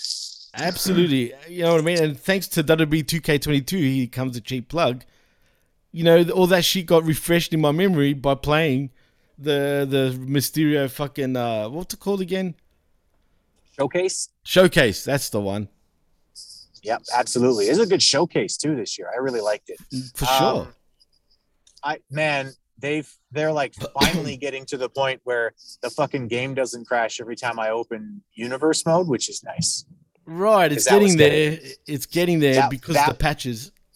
Yeah, that was getting fucking annoying, dude. Every single time. Oh, it was. Especially if you had like all your fucking cores and shit. Man, that shit would crash every fucking time. But I held out waiting for the patch, and it fucking fixed it. It was a miracle, bro. But you know what, man? I fucking love the game. I'm going to say it now. I think it's brilliant. I do too. It's great. Honestly, like fantastic. Really? Anyway, let's get away from, you know, things that the Young Bucks are good at and talk about wrestling again. The match is a good quick-paced match. There's big near falls from both teams. There's a belt shot that the referee should have seen because he was 4 feet away and looking almost right at it. Guys, like, get the production right. There's Wheeler gets his leg on the rope after the BTE trigger. That's treated as a big deal, and it should have been. FTR with their own BTE, a kiss, which I loved. Oh, that was fucking funny. I couldn't believe they did that, bro. And here's what I will say. I enjoyed this match more than I have ever enjoyed a Bucks match ever. Right. And you know what? I dare say I want to see even more with these fucking four, bro. Man, if they let FTR lead, yes. Imagine these four in a cage or even a bedlam match, even though it'll play into the Bucks more, right, with their flips. I think you can go a full-blown 6 months with these four, bro. I'm serious. Maybe not 6 months. As long as you let FTR lead. Yes. Right, whatever. I mean, you can even switch it up here and there just so it feels a little different. You know what I mean? Yeah. No, I mean, yeah, dude. I honestly believe that FTR are like, I think they're one of the two best tag teams in the world, along with the Briscoes. Definitely. I think they're better than the Bucks. But I think that the Bucks, like, if they tone down their shit just a bit, they can be good foils for anybody. Oh, for sure, again, dude. I think they overplayed on purpose. It's opposite day today. It's fucking opposite day today, dude. I'm saying nice things about the Bucks, and I feel weird. It is weird. But anyway, this was a great match. If you've got some time and you're looking to go back and watch a match from this week, this is the one to watch. There were some great near falls. Nobody made any egregious errors. Nobody was injured. Speaking of which, did you know it's been a year since Britt Baker got her nose broken?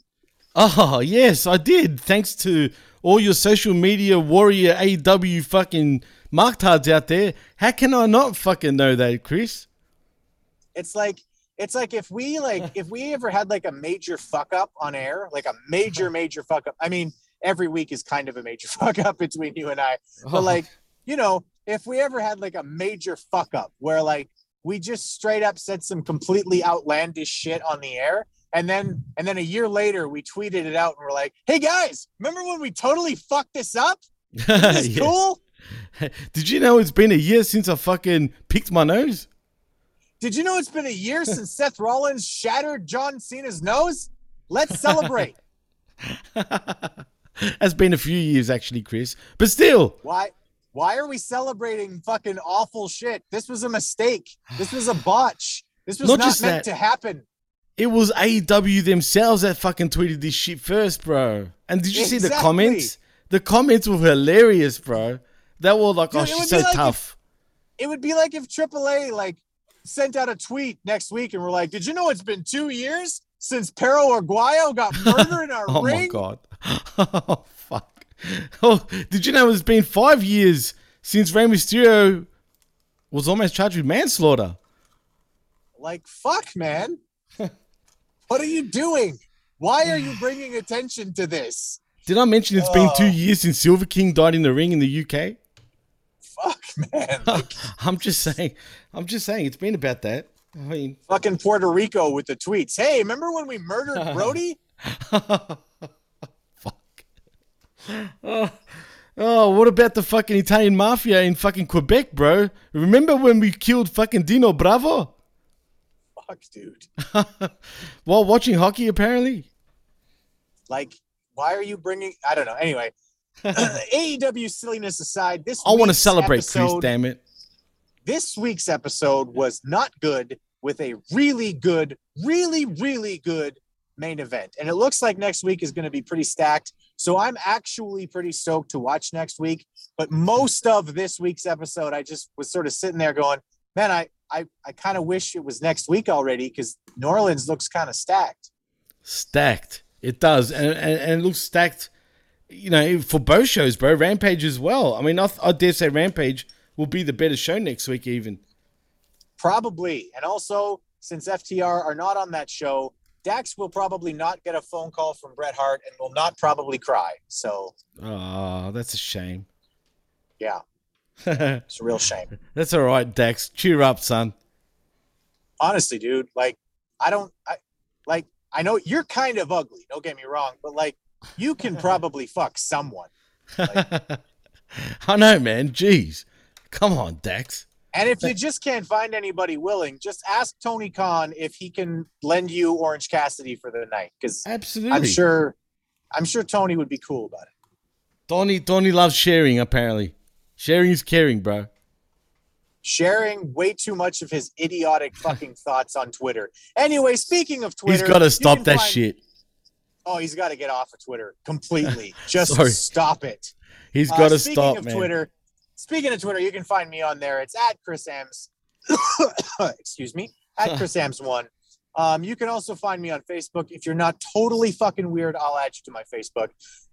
Jimmy, where can the people find you? Definitely not where TK hangs out, and he's got to stop doing Busted Open Radio week in, week out, man, and talking shit. That's another thing.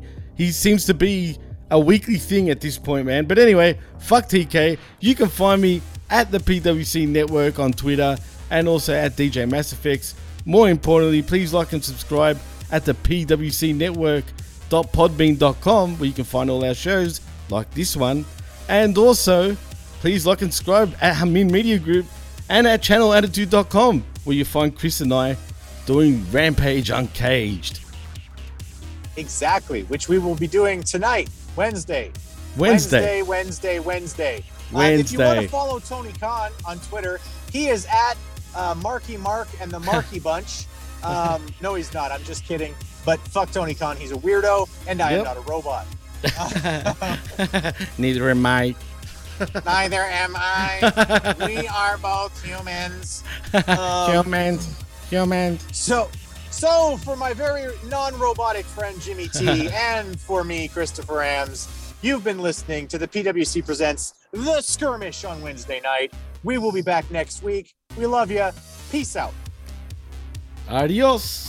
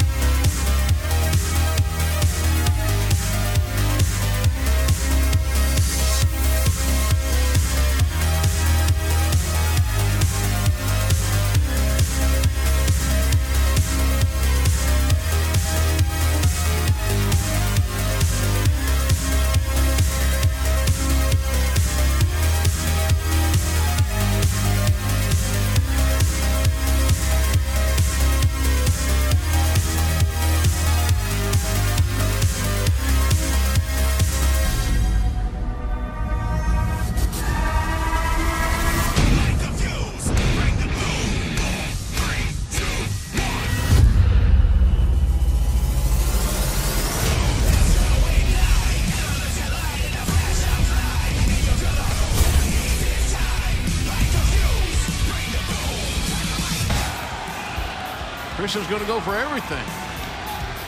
Christian thinking otherwise. He heads to the top, diving headbutt, nobody home. Yeah, it took too much time getting up there. Maybe after that DDT you go for it, but that's hindsight. Oh boy. Well, hindsight in that. Yeah, that rocked the head. Lower the boom. Knee strike, 1, 2. No! Christian once again able to kick out, but you notice Adam Cole didn't drop the knee pad before landing the boom. That may have been the only thing that saved Christian Cage. That was the only thing that saved Hangman back in their title match at Revolution. And this has been an outstanding strategic match. Yeah, good call. Strategic match is right, JR. These guys have had timely counters, inventive counters. There's this crowd. Oh, you come to AEW, you get the whole package. Yes, you do. You know, it was a week ago when Jurassic Express and Hangman Adam Page got their belts back. Oh, what a counter! Huge anti-air by Cole. 2, no! Christian again able to beat the count. Cole dropped the ball right there. He made a great counter.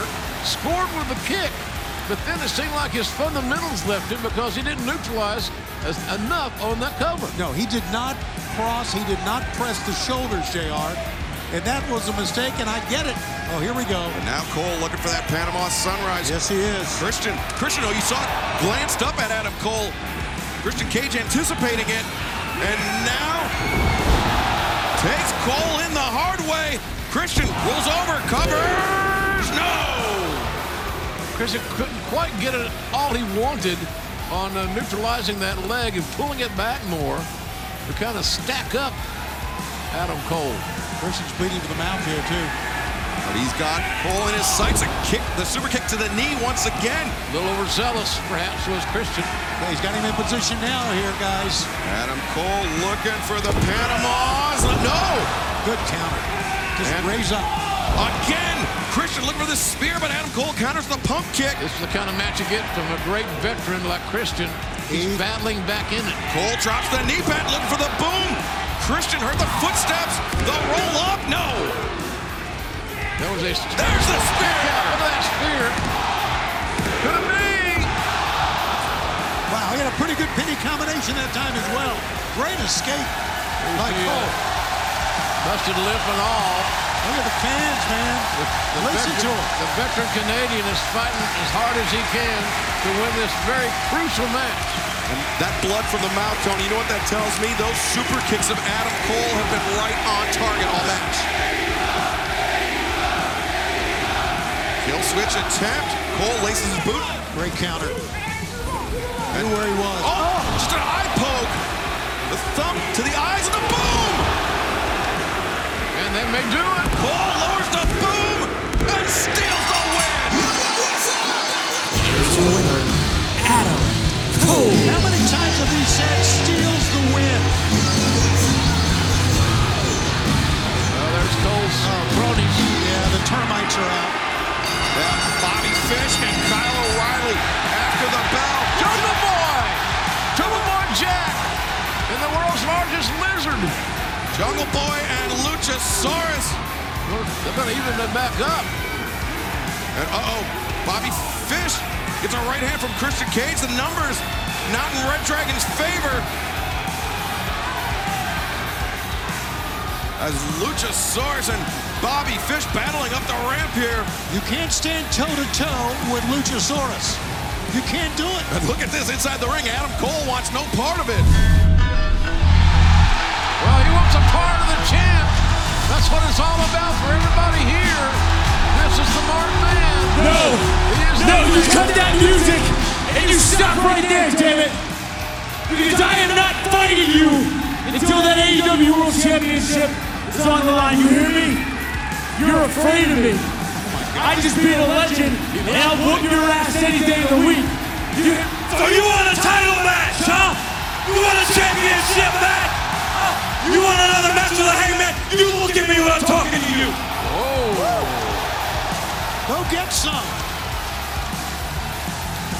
I guess after last week, think you realize you couldn't just steal this championship, so you want another shot at it. Well, fine, I'll give you that and let it serve as your punishment. Because next week, unless I'm mistaken, I think we have a live Rampage in Texas.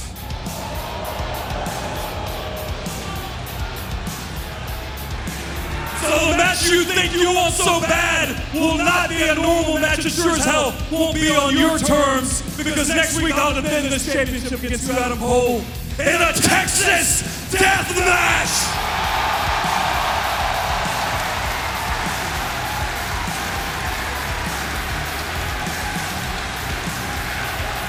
Face. What got you to say about business picking up their JR?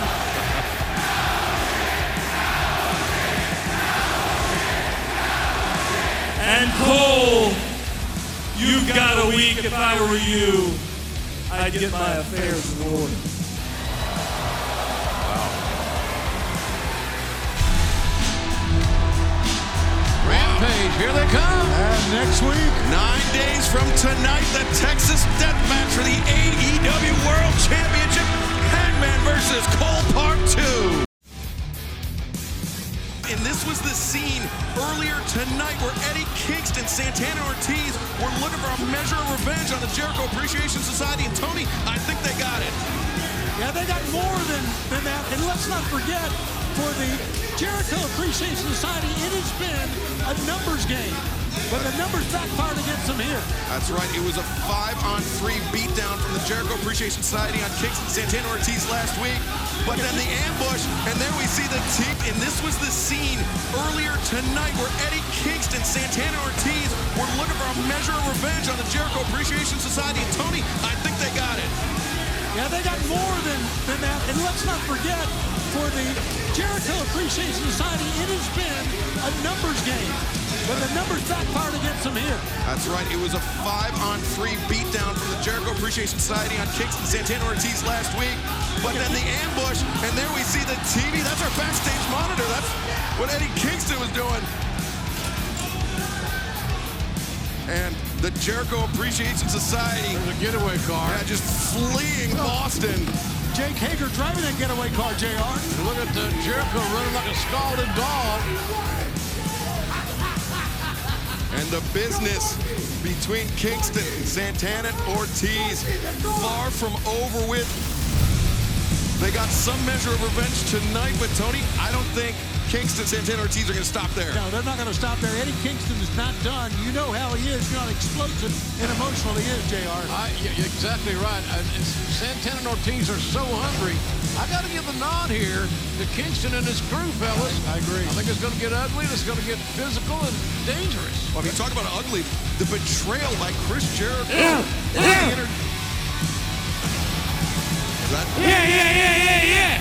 Unmistakable bark of one Eddie Kingston. We're going to talk now.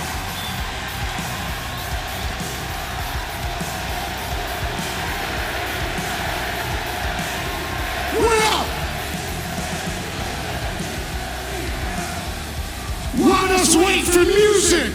Nah, that's not happening! Chris Jericho!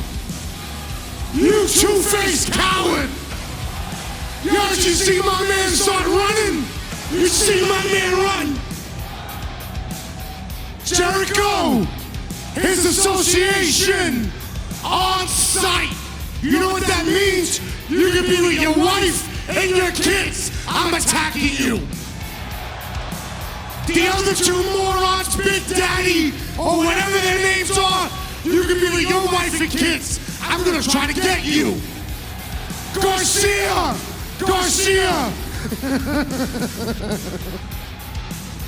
My man, I know where you live. You think I won't show up at your house, dog? So keep running, on sight.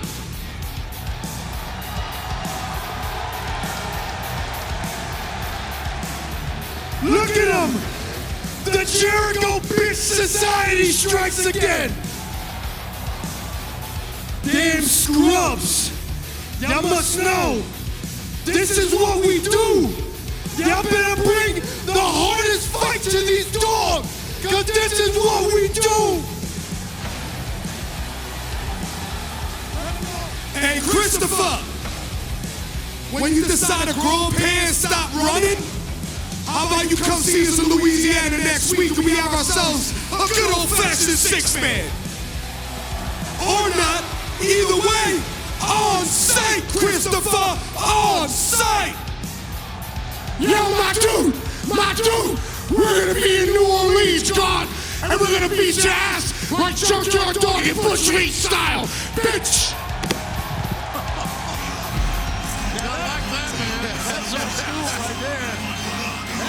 School. Kingston throwing down the gauntlet alongside Santana, Ortiz. Will the Jericho Appreciation Society face these men next week on Dynamite in New Orleans, Louisiana? They're going to face them whether they like it or not, officially or not. Matt Hardy headed up to the top, looking for that offensive move to drive the Butcher through the table. There it is! A legal elimination. So now the Butcher and Jeff Hardy both eliminated from this tag team tables match. You see the chair in the left-hand side of the ring. It's no disqualification in this match. Oh! That does not count. Not an offensive move by the Blade to drive Matt Hardy through the table, but still the body crashing through JR. Yeah, the damage is done. The match continues. May not be doing either of the Hardys any favors, but be that as it may. I think Butcher just trying to get to his feet, all cut up on his back. Watch out, security. Matt Hardy sent hard into that barricade. And the Butcher, he's been eliminated, but again, no disqualification. The structure of this match is very unique, to say the least. But the next man that can offer his adversary through a table, i.e. Matt Hardy or Butcher. Butcher's back. Yeah, the effects of being driven through the table. You can see the blood trickling down, and now the blade got opened up in that huge tornado tag team match. And the Blade looking to finish it right here, but Matt Hardy spills the outside. Desperation move by Matt Hardy, just taking himself out of harm's way.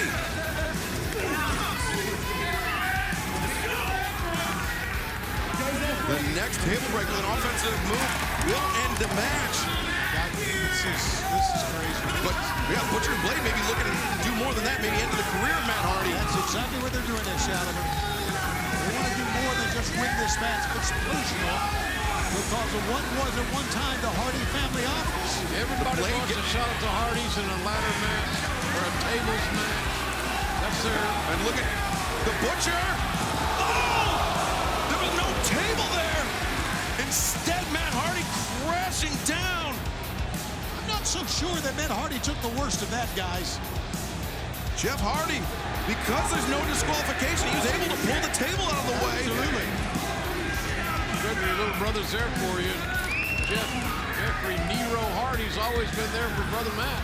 But that was an awful landing for Matt Hardy. This is a bowling shoot ugly. Oh! Now that forehead steam there by Jeff. And what's good for the goose is good for the gander. It should be a singles match right now, but no disqualification. And the other is there to help. Oh, look at this. Jeff Hardy swoops at the legs of the Butcher, and caught the Butcher low, and now, look at that, Jeff Hardy! Well, they modified twisted fates, look to me like, but they're outside, can't be counted out if you're wondering at home. You see the two men who are basically left as far as... Oh, there's the twisted fate by Matt! Not going to the match for him, though. Now Matt Hardy has to drive Blade through the table in order to win, or vice versa.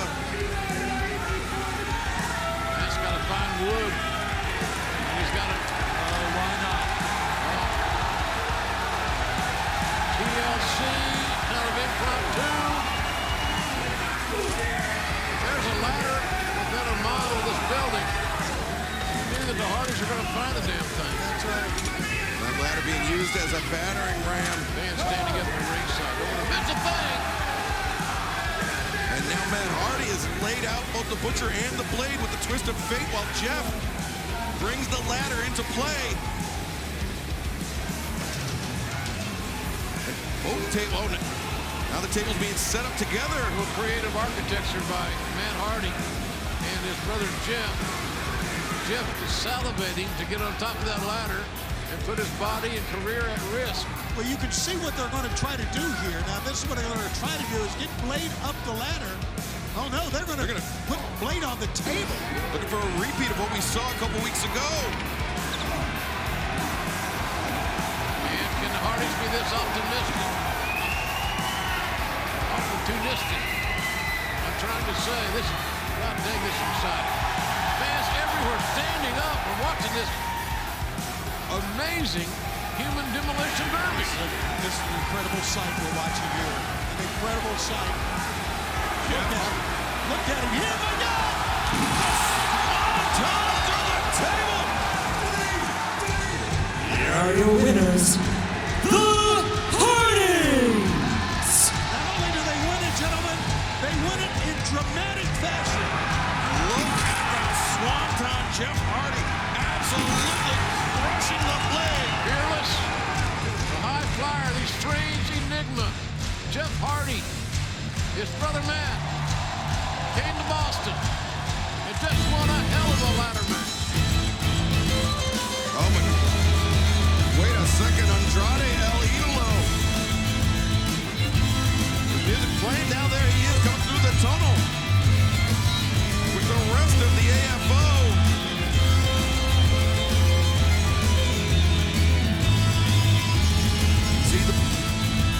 Jose, the assistant private party. Andrade scored that victory over Darby Allin last week on Dynamite. It seems like his business with the Hardys is not over with. Matt and Jeff Hardy outnumbered here. Well, they've been outnumbered before, Excalibur, as you well know.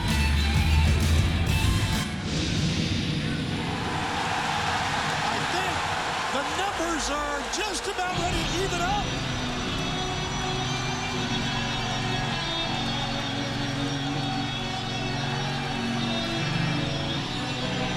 Fans know it. Andrade may have scored the victory last week, but there may be a price to pay. Yep.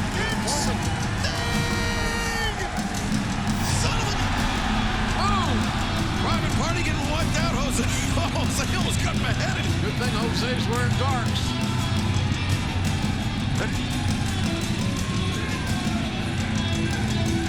Oh, look at God. I was going to say Andrade's not intimidating at all, but classless move by Andrade, putting the money between himself and the Icon Sting. Classless is right, Excalibur. Good call. Sting evening the odds, returning the favor for Matt and Jeff Hardy. And this man, Maxwell Jacob Friedman, fortunately joining us here on commentary. A man, one of the driving forces behind Wardlow being banned from all AEW events. Max, terrible to see you. All time has arrived. How you doing, Tony? You good? You good, you old brick? Let's go, Spears. This is all you, baby. And from Chicago, Illinois, weighing 195 pounds, Captain Shawn Dean. Come on, Spears. One of those three wins, I think, was a win over you. Very funny double chin, Tony. How about you just keep your mouth shut for the remainder of this whole entire match? Max, is that true? What? Max, how great of you to join us once again, because it's part cooking competition, part whodunit. Six cooks compete, one cook tries to secretly ruin everyone's dish. Rat in the Kitchen, a new competition series, Thursdays at 9 on TBS. I don't know why you keep bringing up the rat thing when I come out here, Excalibur, but it's starting to piss me off. Rat in the Kitchen's on Thursday. We got a rat at the table here on Wednesday. Yeah, I can tell you he's never here anymore, that pig Wardlow. How about that? But you know who is here? Shawn Spears, the chairman, the Canadian god. Look at that stomp. You know who else is here? Captain Shawn Dean, who has a victory over you. It's called a fluke. It's not called victory. It's called a fluke, pal. 3-1. Up and over that rope. Look at this man. Look at the strength of the Canadian god. Spears has awesome skills. Refined skill set in the ring, bell to bell. He's handsome. I said earlier, Max, it seems like he's just missing so little something. Wait, hold on a second. You hear that chant? Shut up.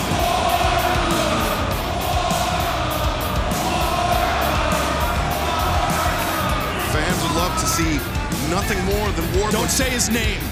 Then Wardlow get his hands on either Spears or, more specifically, you, Max. But it seems like you're running from Wardlow. Running? I'm sitting down. What are you talking about? I'm running. I'm literally right here. I'm right here. I'm sitting right next to you. What are you, an idiot? You blind? Running. Shut up. You should be happy about the Wardlow chant. No! What? And normally they're chanting MJF sucks. So it's a good hysterical. They're about to be chanting Shawn Spears' names at the top of his lungs because Shawn Spears, Canadian God's gonna win this match right here, right now, baby. Up handle. Nice. Oh, what a neck breaker! Beautiful execution there. That's a killer move by Spears. The man's a technical wizard. Spears, pulls up. Play with your food, Spears. Play with your food. Let's go. Shocked he's not more successful than he is. He's been damn successful. The man's successful. The man's on the pinnacle. There's no more success than that in this sport, in this business. And that neck breaker by Spears may be in service of that C4, that Death Valley driver that concentrates on the C4 vertebrae. Spears. With Shawn Dean on his shoulder. We have a disturbance in the back here. What the hell's going on? What's this? What security staff has been laid out. I don't understand. What's going on? What's going on, Excalibur? What are they saying in your earpiece? They're saying that this can't be right. What is it? Max, I'm just gonna let you find out for yourself. Why don't the crowd think they have the idea. There it is. Where's your security, Max? That's a wild man.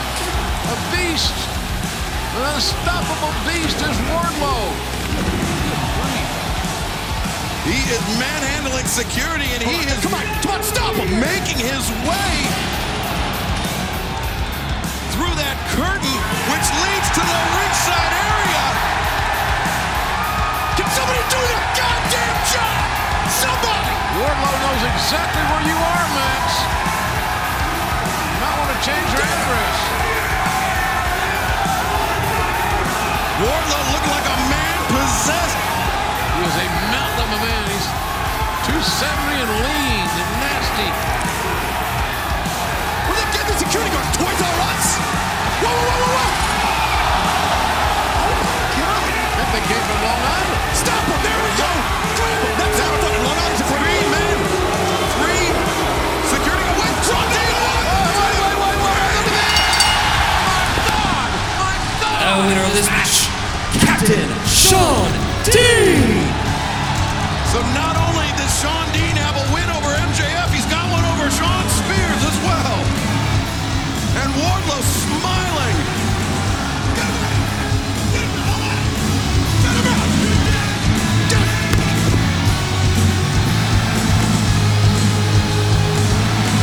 Wardlow, after carving a path of destruction through the security guard, smiling as he's escorted out.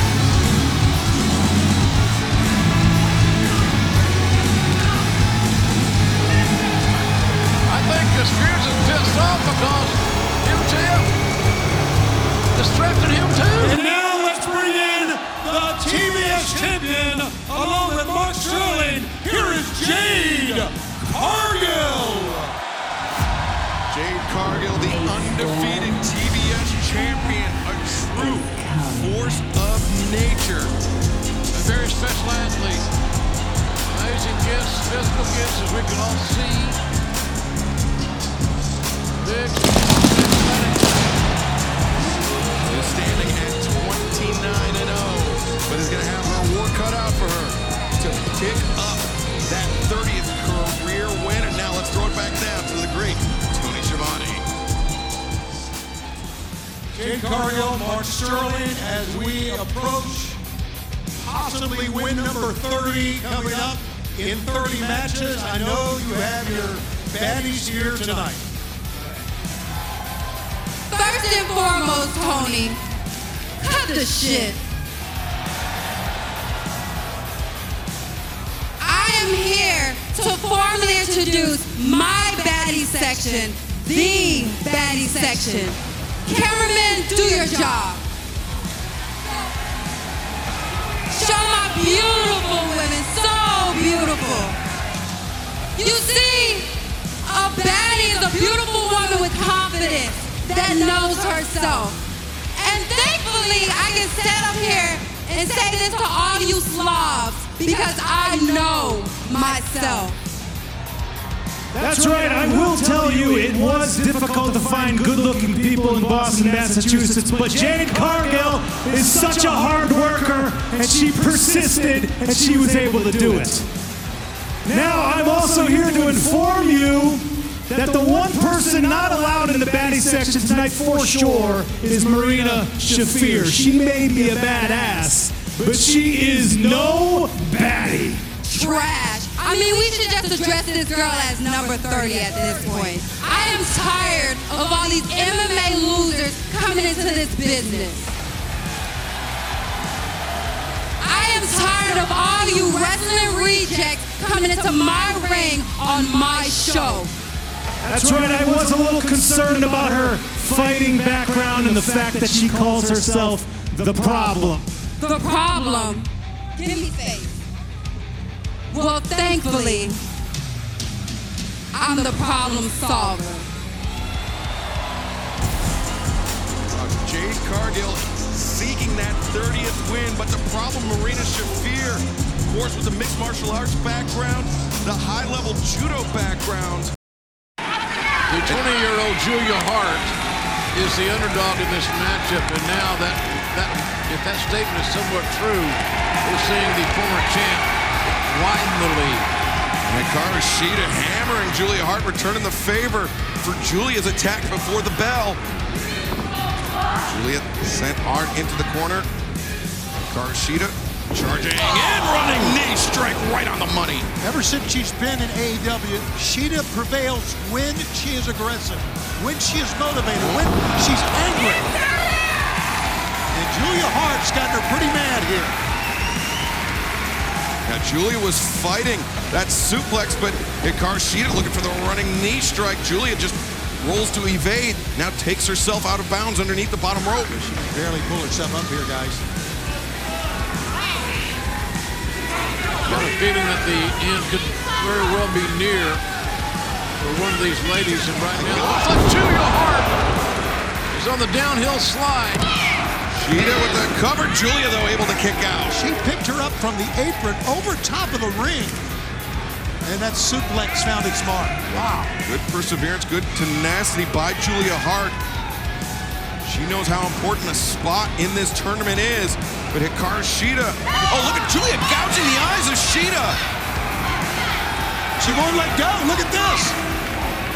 The referee can step right in and disqualify her without a count. That type of situation, the Bulldog headlock.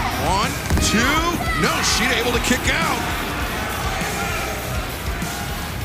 Julia frustrated, but she's in there with a former world champion, Hikaru Shida. Julia's looking for anything big that can find her 3 seconds to beat Shida in this matchup. I believe that Shida's heavily favored. Julia, oh! Both knees are tested right there, fellas. You're right, buddy. Oh, diving elbow strike there by Hikaru Shida, and now the Tamashii! That spinning knee strike. Oh, she's not looking, again, aggressive, angry. Hikaru Shida gets Julia up, the Falcon Arrow! Plants Julia Hart center of the ring, and Hikaru Shida advances to the tournament. Here's the winner, Hikaru Shida. But the more experienced Hikaru Shida looking good here tonight. I know that Owen Hart loved the Japanese wrestling, and He's proud of him. It's too rude. Serena Deeb, who has tormented Hikaru Shida all these months, now looking to play mind games once again, but whoa! Shida anticipated the shot from behind. Serena's got that steel chair. Now we'll have to match up with that kendo stick. Well, we saw Hikaru Shida take Serena Deeb to the proverbial woodshed with that kendo stick just a few weeks ago. I think Serena remembers the sting. I believe so. Look at the anger in her face. Look at it now. She's a little bit of a smile across her face. It's not done between these two guys.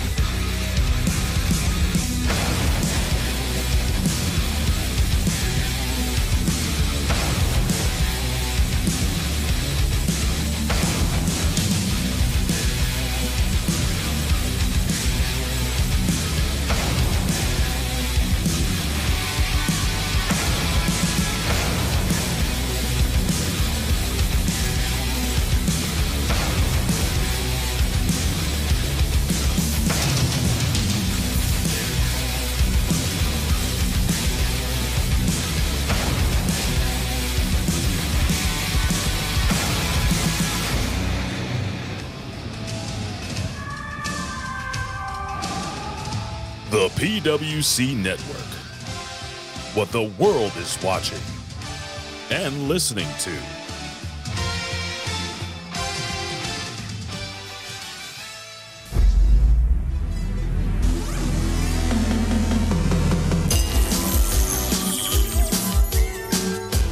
PW Hustle, the recognized symbol of excellence in sports entertainment.